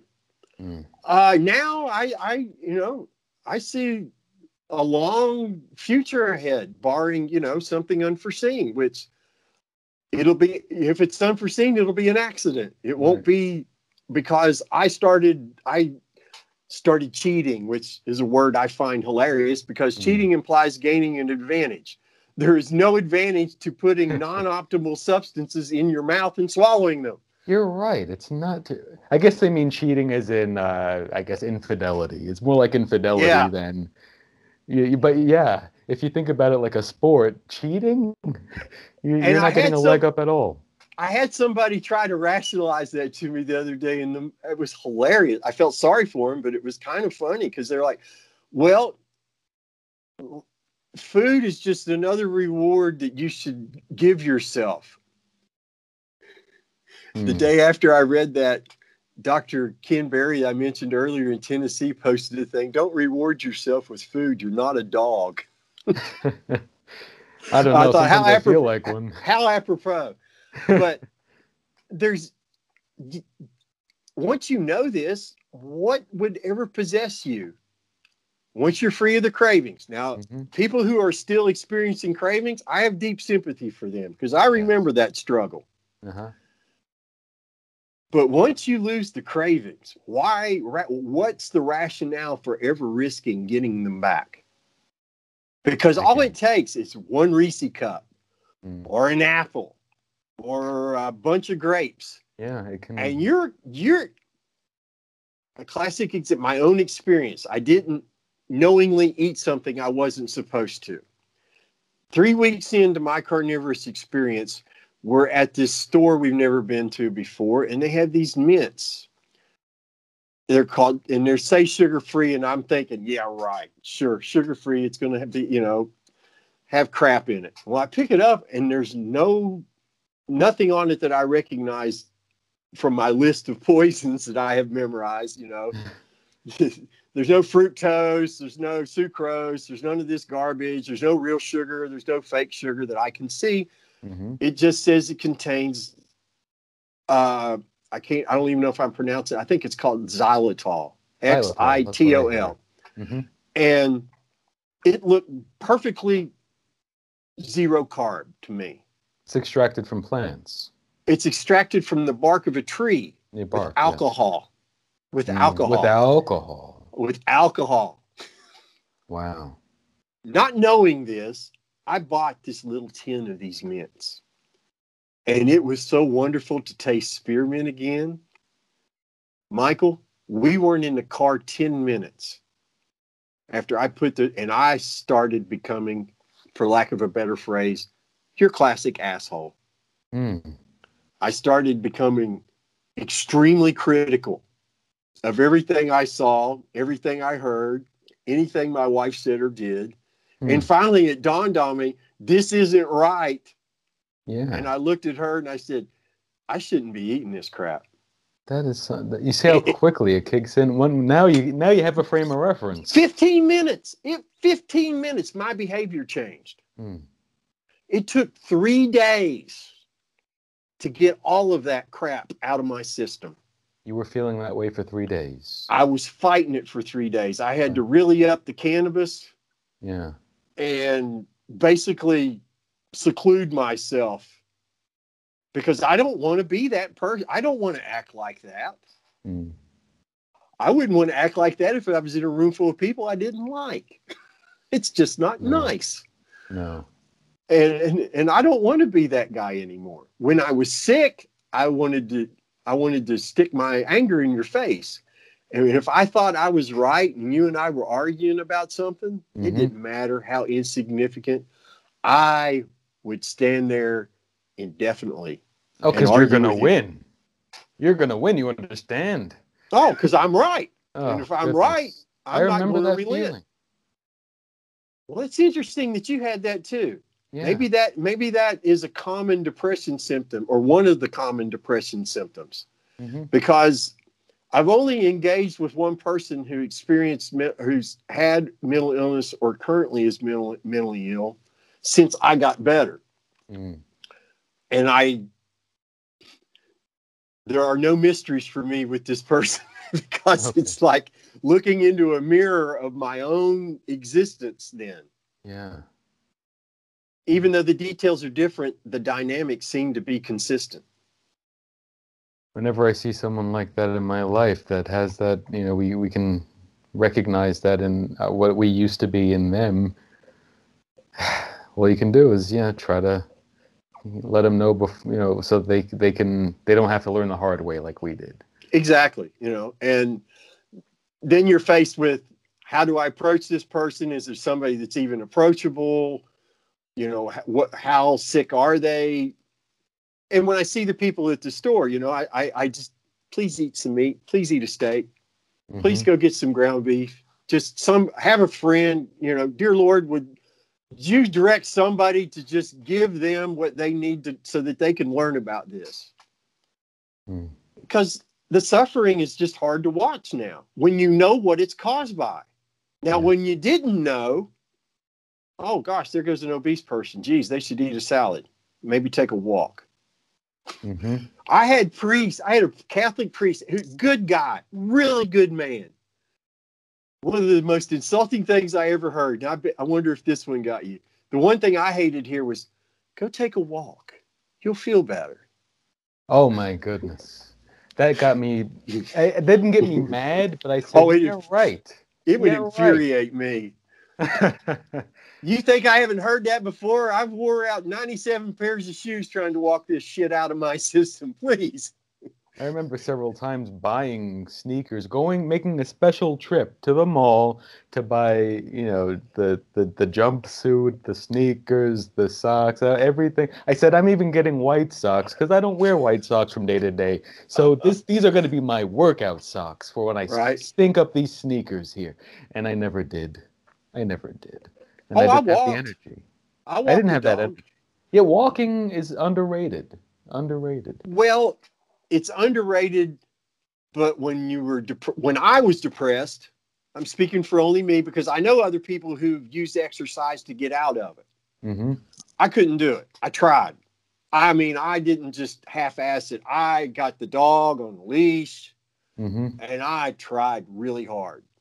And I was I trying. just, yeah. I yeah. just got angrier because I wasn't getting better. So Right. Well, like, your body wasn't ready. Yeah, well, Right. I was still still pouring toxins into it, hmm and that- never had a chance. I went off on a million tangents earlier with this, but I, I earlier I was trying to get to that point that the the order of healing seems to be pretty consistent. That first comes maybe the cognitive th- that starts kicking in a little bit. You start to have a better mood. Uh, then maybe you start seeing a couple pounds drop the first, you know, couple of weeks, and depending on how things are going for you, th- things can be different for different people in, in general, it seems that people they start to feel better, think more, have healthier thought patterns. Then they start to, if they have excess weight, slim down. If they're too skinny, they start to bulk up, Mhm. and everything just starts to from the inside out. Heal. I, I, I describe to people, and, and it's the best way I can come up with. I feel like I'm literally being rebuilt and rewritten from the inside out, yes. even now, even now, because seven months after Mm. 57 years of toxicity, Mm, I'm still healing. right. It's just, mu- and you you think about it. I think what is it every seven years? The whole, or is it nine years? So between seven and nine years, the body completely regenerates itself. I'm looking forward to the day where, kind of like when I I shaved my whole beard off at one point, and I grew out what I called a meat beard, because that beard was fueled purely by meat, a little bit of dairy, mostly meat, and we're gonna have meat bodies, you know, within the next decade. We're, it's Oh, gonna every particle of us is gonna be made up of whole. I, I'm, you know, we may, who knows, right? We might eat, eat some, uh, you know, Brussels sprouts, I don't know, whatever that crap is, whatever people eat. Not me. I don't You know what could- people eat If you if now if you if somebody set a million dollars cash on the table and they said if you eat that bowl of kale, that oh. million dollars is yours, I'm wolfing that kale down yeah. because I'll have the money to pay for my healing. Not to mention a a big freezer for all that meat. Oh, no doubt, no doubt. That's the that was the I knew we were on the path, the right path. The minute after my wife, about two months into her carnivorous experience, said we have to buy a freezer, Yeah. and I knew I knew right then. Hallelujah, she's hundred percent in. There's no turning back now for her. This is because that was my hardest. The hardest thing was to consider that she would be cooking. She would stay on the sad diet, and I would have to smell all that and Mm, see it all mm. because I never liked pasta anyway. I was not a pasta person. Lucky I never you. I liked the loved it. smell of it. Well, she loves it. Loved Mhm. it. My when we when she came on board with carnivory and we cleaned out her cabinets, we gave away two. I, I shudder to think how much money she had spent on it over time, on Mhm. all these different si angel hair and these different kinds of pasta. I never could pronounce the names of them. There was Z's and N's and TTI. I Mm. don't know what that stuff is, but because I, never ate it, we just had spaghetti. That was all pot, spaghetti and macaroni. Those They're all just the- different shapes of the same stuff. Yeah, pretty much, but different names. But I couldn't even stand the smell of it, the sight of it. Just oh, I just hated it. Now I know why. Hmm. Because I mean, Cody did not like it. Mm. She loved the stuff. She grew up eating it. It was like her candy. There, five meals out of every seven at her house growing up had pasta in it. Are you kidding? I used to put down a huge. I'd have the full size dinner plate, and pile on the the spaghetti and the. I also did like the the sauce, the meat sauce. I and I did always try to get as much meat in there as possible, which is a you know kind of a prescient moment. Mhm. Uh, It's oh my goodness, I I can't tell you how how much this has changed everything. I, I, I don't my I can't even keep a, a single thought in my head right now because it is a, and it gets emotional too. Uh, you know, just to think about what we've learned and where we're going. So It, I'm it- excited. it- as Amber O'Hearn said to me, it is being healed from depression is one of the most profound things a human being could ever go through. and for you, that's the main thing, right? Is the depression. Oh yeah, well, I suffered from anxiety along with that, and then mm-hmm. the insomnia. I, I think they all three go together. I have never met somebody with depression who didn't suffer from anxiety as well. Yeah. I've never met somebody who has suffered from anxiety that wasn't depressed Yes. in some fashion. I I, I believe the two are. It's a co-illness, I think, for lack was of a better phrase. Oh, sure. And I was just thinking back uh, to what, what things that Michaela Peterson has said about how she had this such bad arthritis that she had to have the hip replacement, the, all these kinds of very invasive surgeries and replacements, but to her the depression was worse.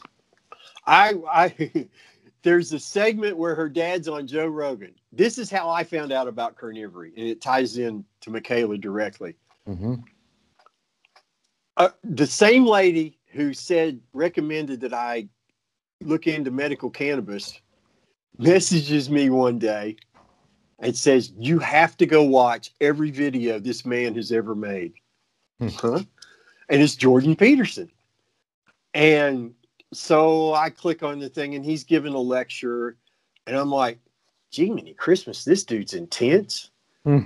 And he's throwing heat. He's he's throwing reality at these students, and he's doing it in an articulate way that I've never heard done before. Mm. Because he's not using ideology; he's just using old-fashioned black and white reality. He's very calm too. He's not out there yelling like Fox News. Oh, he's he's not he's not he doesn't come across as a zealot. He's just an intensely intelligent, articulate human being who has a gift for cutting through the BS, whatever Mhm. the issue is.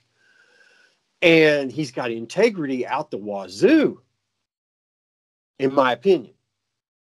So I agree. I found this 30 minute cutout from his first time or one of his first times on the Joe Rogan Mhm. where he talks about the diet and he explains the whole deal with Michaela. My jaw is bouncing off the floor. What do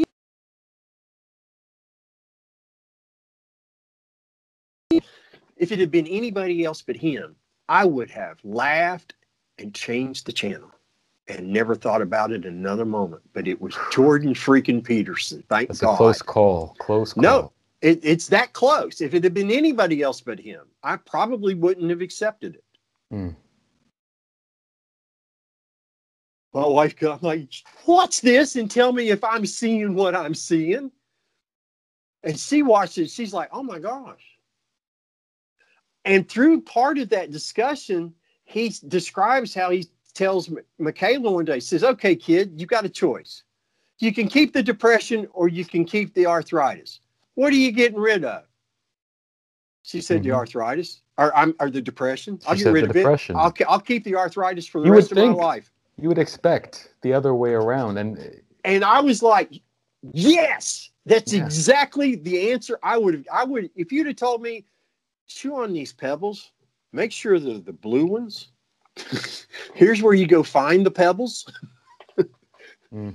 You eat three of those, and you don't break any teeth. You're not going to be tre- depressed anymore. I would have gone and looked for the damn things. That's Mhm. how much I didn't want to feel like that anymore. Mm, So I'm like, I have to try this yeah. but it was I started doing research on YouTube for the carnivore diet, and then the first thing I found was Shawn Baker's episode on Rogan. Yeah. So I was exposed to the right information at the right time in the right order. It's so important. And after I discovered Shawn Baker, then I discovered Amber O'Hearn giving a talk at Keto Fest 2016, 2017, around in that time. Hmm and she describes how we separated from our simian relatives by eating meat and it, explained that you know how we barely have any cecum to speak of and what it was used for and what we hmm and it all made sense it just that was like the last piece of the puzzle Yeah. and I think, I think that was the first thing I, I ever, the first full length that was that, I think that video. I think that was my first fuller introduction as far as videos, was that talk by Amber. mm-hmm. so well you know how powerful you can't argue with the logic or the science of it It's thorough it's inarguable and simple too. Surprisingly. It's very simple. Well, the whole concept of carnivory is very simple. That's what I think what throws people off who bought into the sad diet lies fallacy so hard is because it is simple. hmm It's it's it's not even it, it's it's even if there was a word that you could use to make the term simpler even so pr- maybe primal is the better word because I like that word. it's encoded into us. The beginning. this is what what we're supposed to be doing hmm but as humans will do they they we we like to to mess with things and tweak them or try other stuff and then you got people that want to be in control of other people and start telling people how to live and then you money gets involved and then we have the mess that we have today where people are taught at an early age- age to make themselves as addicted to sugar as possible Oh, yeah, it's a it's we have a lot to we have a lot to fight against. I think we're keto is getting so popular. I generally just advocate for a ketogenic diet above all, or a whole food diet in general, and uh, I think that things are getting a little better. I think we're at we're right at the threshold, aren't we? Because we're right at the point where the where government and in commerce are again i don't want to sound like a conspiracy theorist but it doesn't i mean it's an obvious conspiracy to make money by getting us and keeping us addicted to various whatevers whether it's tv or or Mhm. or the chips we're in the popcorn we're eating while we're watching tv it pretty much revolves around that you know just uh, the passive existence the vicarious existence uh, I don't. I feel like I'm going off on another tangent. No, you're, you I agree. I agree with you 100. percent And I don't. I I think I don't even like to use the word conspiracy. I think it's just the damn truth hmm that that. And when you look, Nina Teicholz, she's got some great talks. Uh, she's written some great stuff about how the sad diet actually came into existence. Her book, The Big Fat Surprise. is Yes. What that was the first book I, the full book I read about it, and uh, Gary Taubes, uh, Mhm. uh, Good Calories, Bad Calories was the second. I haven't read those books, but I've watched a lot of their lectures, hmm and and so where they basically You're getting the essence of it. you're getting you're getting the essence of, of what they wrote about and and you know then you learn about people like Ancel Keys and You don't believe the the scandal. I mean, now I don't even think they could get away with it. oh they couldn't now they could never pull it off and the only reason that this current hierarchy is still in business is because of the trillions of dollars that that flow through the revenue stream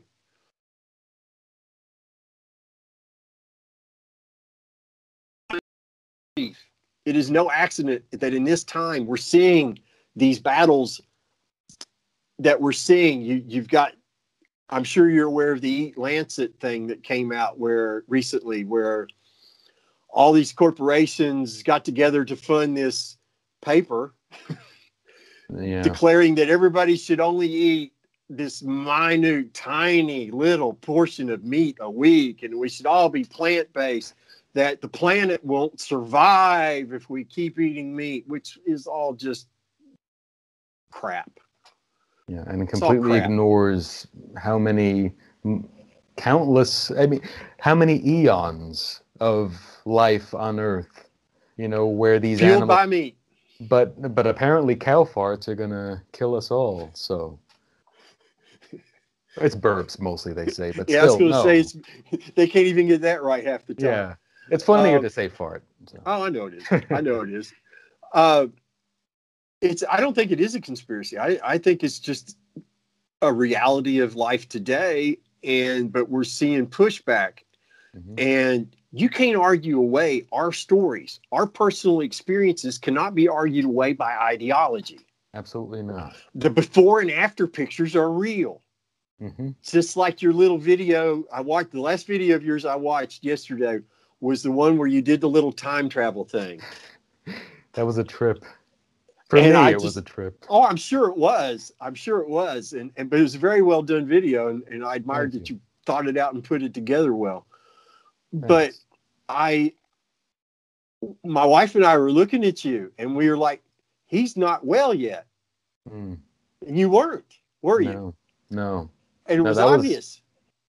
That was really close to, I'd say, I don't know. It's hard to, I can't remember the exact time, but it wasn't too too long. May, maybe within months. I think it might have been two months before carnivory, maybe Mhm. a few four months, something like that. I was right around the corner, and I was, yeah, definitely. I I felt this thing. I felt okay, but you know, I, I was depressed, but I thought I was okay. You could see it in your affect. You could see it in your affect. I if you look back at older Jordan Peterson videos before he started doing carnivory, you Mhm. can tell by looking at him.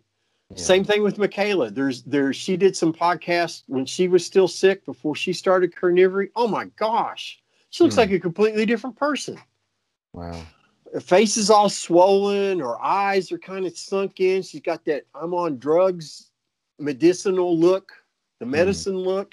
And she is absolutely stunning, and and uh, Oh. Jordan and her father. Um, I've seen just the difference between recent pictures of him and even more recent pictures of him within months. He lo- he looks even younger and Oh, he does. He does. And, and I had the privilege of, uh, about, he came to Jacksonville last fall, and my wife and I got to sit in the nosebleed sections, and he was real tiny, but we got to hear him give a talk. Okay. And we both declared then that if he comes back, we're going to spend the extra money to do the meet and greet. okay. I, I got to share this with you. Thi- I might get emotional through this, and I don't really give a shit. Oh please. because it really meant a lot to me because they literally saved me and my wife from more misery than I can ever possibly repay them for. The Petersons. Yes, collectively because they told their story. Yes. They don't tell their story. I don't learn about carnivory. You and I aren't having this delightful conversation. And who knows how horrible, you know, I'm probably locked up somewhere. Hmm. You know, being force fed meds I don't want to take and not, you know, what a horrible existence. That was what was I could see in my future at that time. I was very blessed and fortunate to see the video where Michaela a few weeks ago announced that she was getting her ankle replacement replaced. Yes. And then she was tweeting from the hospital bed while she was in recovery. And I'm like, here's my chance. All she's got's that cell phone or tablet. This is the time she might see audience. this. So I tweeted to her my before and after picture. It- well, no, I tweeted her the link from the carnivore cast. And Mhm. I said, You are responsible for this. You and your dad need to know how much good you've done because that matters. That matters so much for you and me. What we're doing now is what we're putting good out into the world. We're letting other other people are going to see this, and other people are going to have the right button punch. It may only be one, but it'll be somebody. Mm-hmm. Probably be more than that. And they're going to benefit from that goodness to some degree. That's what we're on this earth to do, in my opinion. They needed to know that. That mattered to me, not that they know it so they could go, hey, look what we did. It mattered to me that they know they did a good thing for a whole family that yes. they might never meet. And God blessed Michaela to death. She sent it to her father. And her father took the time out of his day to write to me and say, I'm very pleased to hear of your success. That's wonderful. Oh, it's fantastic. These are happy tears. I'm not sad. This is wonderful stuff. Yeah. And it bring when when you you see a lot of times when he's being interviewed now, he'll talk about the people that he meets and you know i've lost 100 pounds or i've lost 75 pounds or you know your lectures helped me get my relationship back with my family these kinds of wonderful things. And it's really important to me that they know you're you're not just putting out good on this level you're putting out good on this level and that level i mean it's immeasurable oh it's it's you can't you can't there's no bottom to it there's no end to the goodness that comes from it because you and i bring goodness because of our wellness to people that we interact with on a daily basis yeah. whereas if we were still sick we wouldn't be doing that no. on any level. No. I mean, to me, that's the profound stuff. That's the stuff that really makes it all worthwhile. That's that's why I I don't feel like people come up to me and all the time or they interact with me and they say, Your story's really inspiring. And I still get a little uncomfortable with that. Do you? I do. Because I don't feel my memory of what I did it just was common sense. I realized I was obese, tying my shoe. my belly was in the way. There's another memory. Another I'm, unco- I'm, I'm uncomfortable. I start getting a little short of breath. I could feel my heart starting to race. I'm like, how the hell did I let this happen? Mm. I knew I was big. I knew I was fat, but I didn't realize to the degree I was until after I started using a little cannabis. And like, this is completely unacceptable. Mm. So I just started walking and then went on my version of low carb, high fat, which is kind of a variation off of Atkins. Mm-hmm. I didn't think of it as traumatic or a trial or even something that was really hard to do. It just seemed to me like it was the only thing I could do. Yeah. Everything else was irrational. Okay and it's good to that it you know when it when it clicks it clicks so that's good. I don't think i felt in in my experience it was i was in such a fog i didn't know what was happening. Mm-hmm. so the improvements happened while the dust settled and then once the dust had settled i was able to appreciate some improvements but ooh in the middle of it no. There wasn't even a decision in my in my case. It was just following cravings and then looking up will these cravings kill me? Is my craving for fat and meat going to kill me and seeing that it wouldn't and then learning about all this stuff. Know, that's how it following that's appetite. Right. I i i probably would have been yours sounds like the the less destructive or less dangerous path. I tried to i was fishing for the right word. The less dangerous road to travel. Oh. perhaps perhaps. I don't. I don't think there's any. there's no way to compare the two. I don't think. But, but but but the reality is, we ended up in the right place at the yeah, end of the story. that's what that, counts. You know, that's what I told. I told somebody online the other day. I said, "I'm thankful I survived to the best part of the story." Yeah, and it's a new but, beginning. And and it's a joyful new beginning. Yes, I love that word joy because. Um, I have a next name, Joy. Hey, Joy.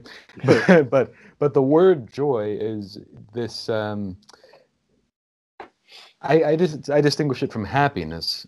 So, Mhm. I mean, I think a lot of people do. So It's to very just- different. I think it's deeper and that it, it can include things that are struggles, but that, but if you're in the right frame of mind, you're, you know, it, you're, you're rising to that challenge and, and growing through that challenge, evolving through that challenge. Mhm. And there's joy in that. Even, I don't know, it's not just happiness. I don't like just using the word happiness. Are you happy? No. Now, see, It's not- well, it's a good start. it, it, yeah, it's it's a great place to start, but but people have such a, a messed up understanding of the word happiness, in my opinion, that they think it means one thing, and it's really not necessarily. It's not like life is suddenly perfect. Right, exactly. Life now is not perfect. You know, Hmm. bills still, got to be paid. You still got to get up and go do the work and do things for people that maybe you wouldn't really want to just because that life re- survival requires it. Oh, come on. I want to spend all day transcending, can't I? I just I I want to I want to strive to experience the meat sweats for the first time. I got to really work at it. Me- Um, yeah, I've never had. I actually had people ask me that. Have you ever had the meat sweats? I don't even know if that's a real thing. Does that even is that just a saying or I don't I think don't- even such thing exists. I don't think that's a thing. I've never. But I have people ask me that all the time. I wonder if it's, you know, maybe hamburger bun sweats, Probably, probably French fry sweat- sweats, French fry sweats, or canola oil s- sweats. canola. Yeah. Ah, goodness gracious. That's another can of worms. You know Oh. what? I'm going to go back to that word joy because that's what this has been, Brett. I can't thank you enough for, for being on Epiphanitis. And I knew that we would get beyond. I mean, carnivory itself is an amazing topic. I can talk to you about it all day. I can talk to anybody. I, I almost pity the people who bring it up to me because I start. Because I don't, I hold it back all day, and then one person says, "So you still doing that carnival?" Yeah. Oh, you wouldn't believe this. Uh, yeah, yeah. I Okay. resemble that remark. so thank you so much for sharing your story. Uh, Like you were saying, this sharing is crucial. That's that's why we do it. That's why we we speak in public. I'm a I'm an introvert. I like Mhm. sp- being alone. I don't. I I make wonderful connections with people. I have wonderful relationships in my life, but I'm a loner. But like you said, it's it's like a, a mortal sin not to reach out with what we're learning and try to spread some of this vitality around and and just make make the world better for as many people as possible. I agree as many one hundred life percent. forms. Yeah, I I agree completely. And you want to talk about joy? It was almost more joyful to hear from the lady who lost her multiple sclerosis symptoms than it was my own experience. Because all I could think of was, was she gets to feel, she gets to experience what you and I experienced. What a wonderful gift. And to be able to help make that happen. I know we're getting it's good because my phone, my phone Okay. just poor connection. Okay, no, you're you're coming back. I'm almost out of juice. You were ma- you were making such a good point. I didn't want it to just. Switch. Okay, I switched audio only. Okay, I'm sorry, that's fine. We'll finish out this way. but I thank you so much for having me. It's been a pleasure. I agree with you. I feel like you and I could sit and talk about carnivory endlessly until we had cobwebs growing off our faces. I mean, and it, and it, this diet makes it so easy. We could fast. But thank you so much for this opportunity. Yeah, thank you, Brett, and you know, I I look forward to being in touch. Okay. Well, we better call it. Thank you very much for having me. I'll be in touch online. God bless it. Take care. Eat some meat, drink some water, everybody. Yes, sir. Thank you, Brett. Thank you, sir. Have a blessed day. All the best to you. hmm Bye bye. Goodbye. All right, that does it for another Epiphanitis chat. I hope you enjoyed it as much as we did. We lost track of time. That, that's a sign of a good conversation, I think. I think, and we agree on that, and I'm hoping you agree because, eh, you know, we're doing this to share it with you. We're here to share our stories. That's what we're doing. Look, this is about the carnivorous diet. I'm not trying to spread dogma or propaganda, anything like. It's just about sharing our experiences because we see it working and we're we feel it working we see it working in the mirror, we see it working around us, we feel it working inside of us. So the carnivorous diet was probably my biggest epiphany in life, besides, I guess, I don't know, discovering I was an atheist, which Brett is not. That's another thing. We don't have to all agree on everything. And I don't know, we didn't discuss politics, but if we had had different political leanings, that wouldn't matter to me either. We may, we, we might, but these conversations wouldn't happen if we couldn't just focus on what brings us all together. And in this case, it's meat. Thanks for joining us, and I'll be with you again soon. Until then, stay inspired.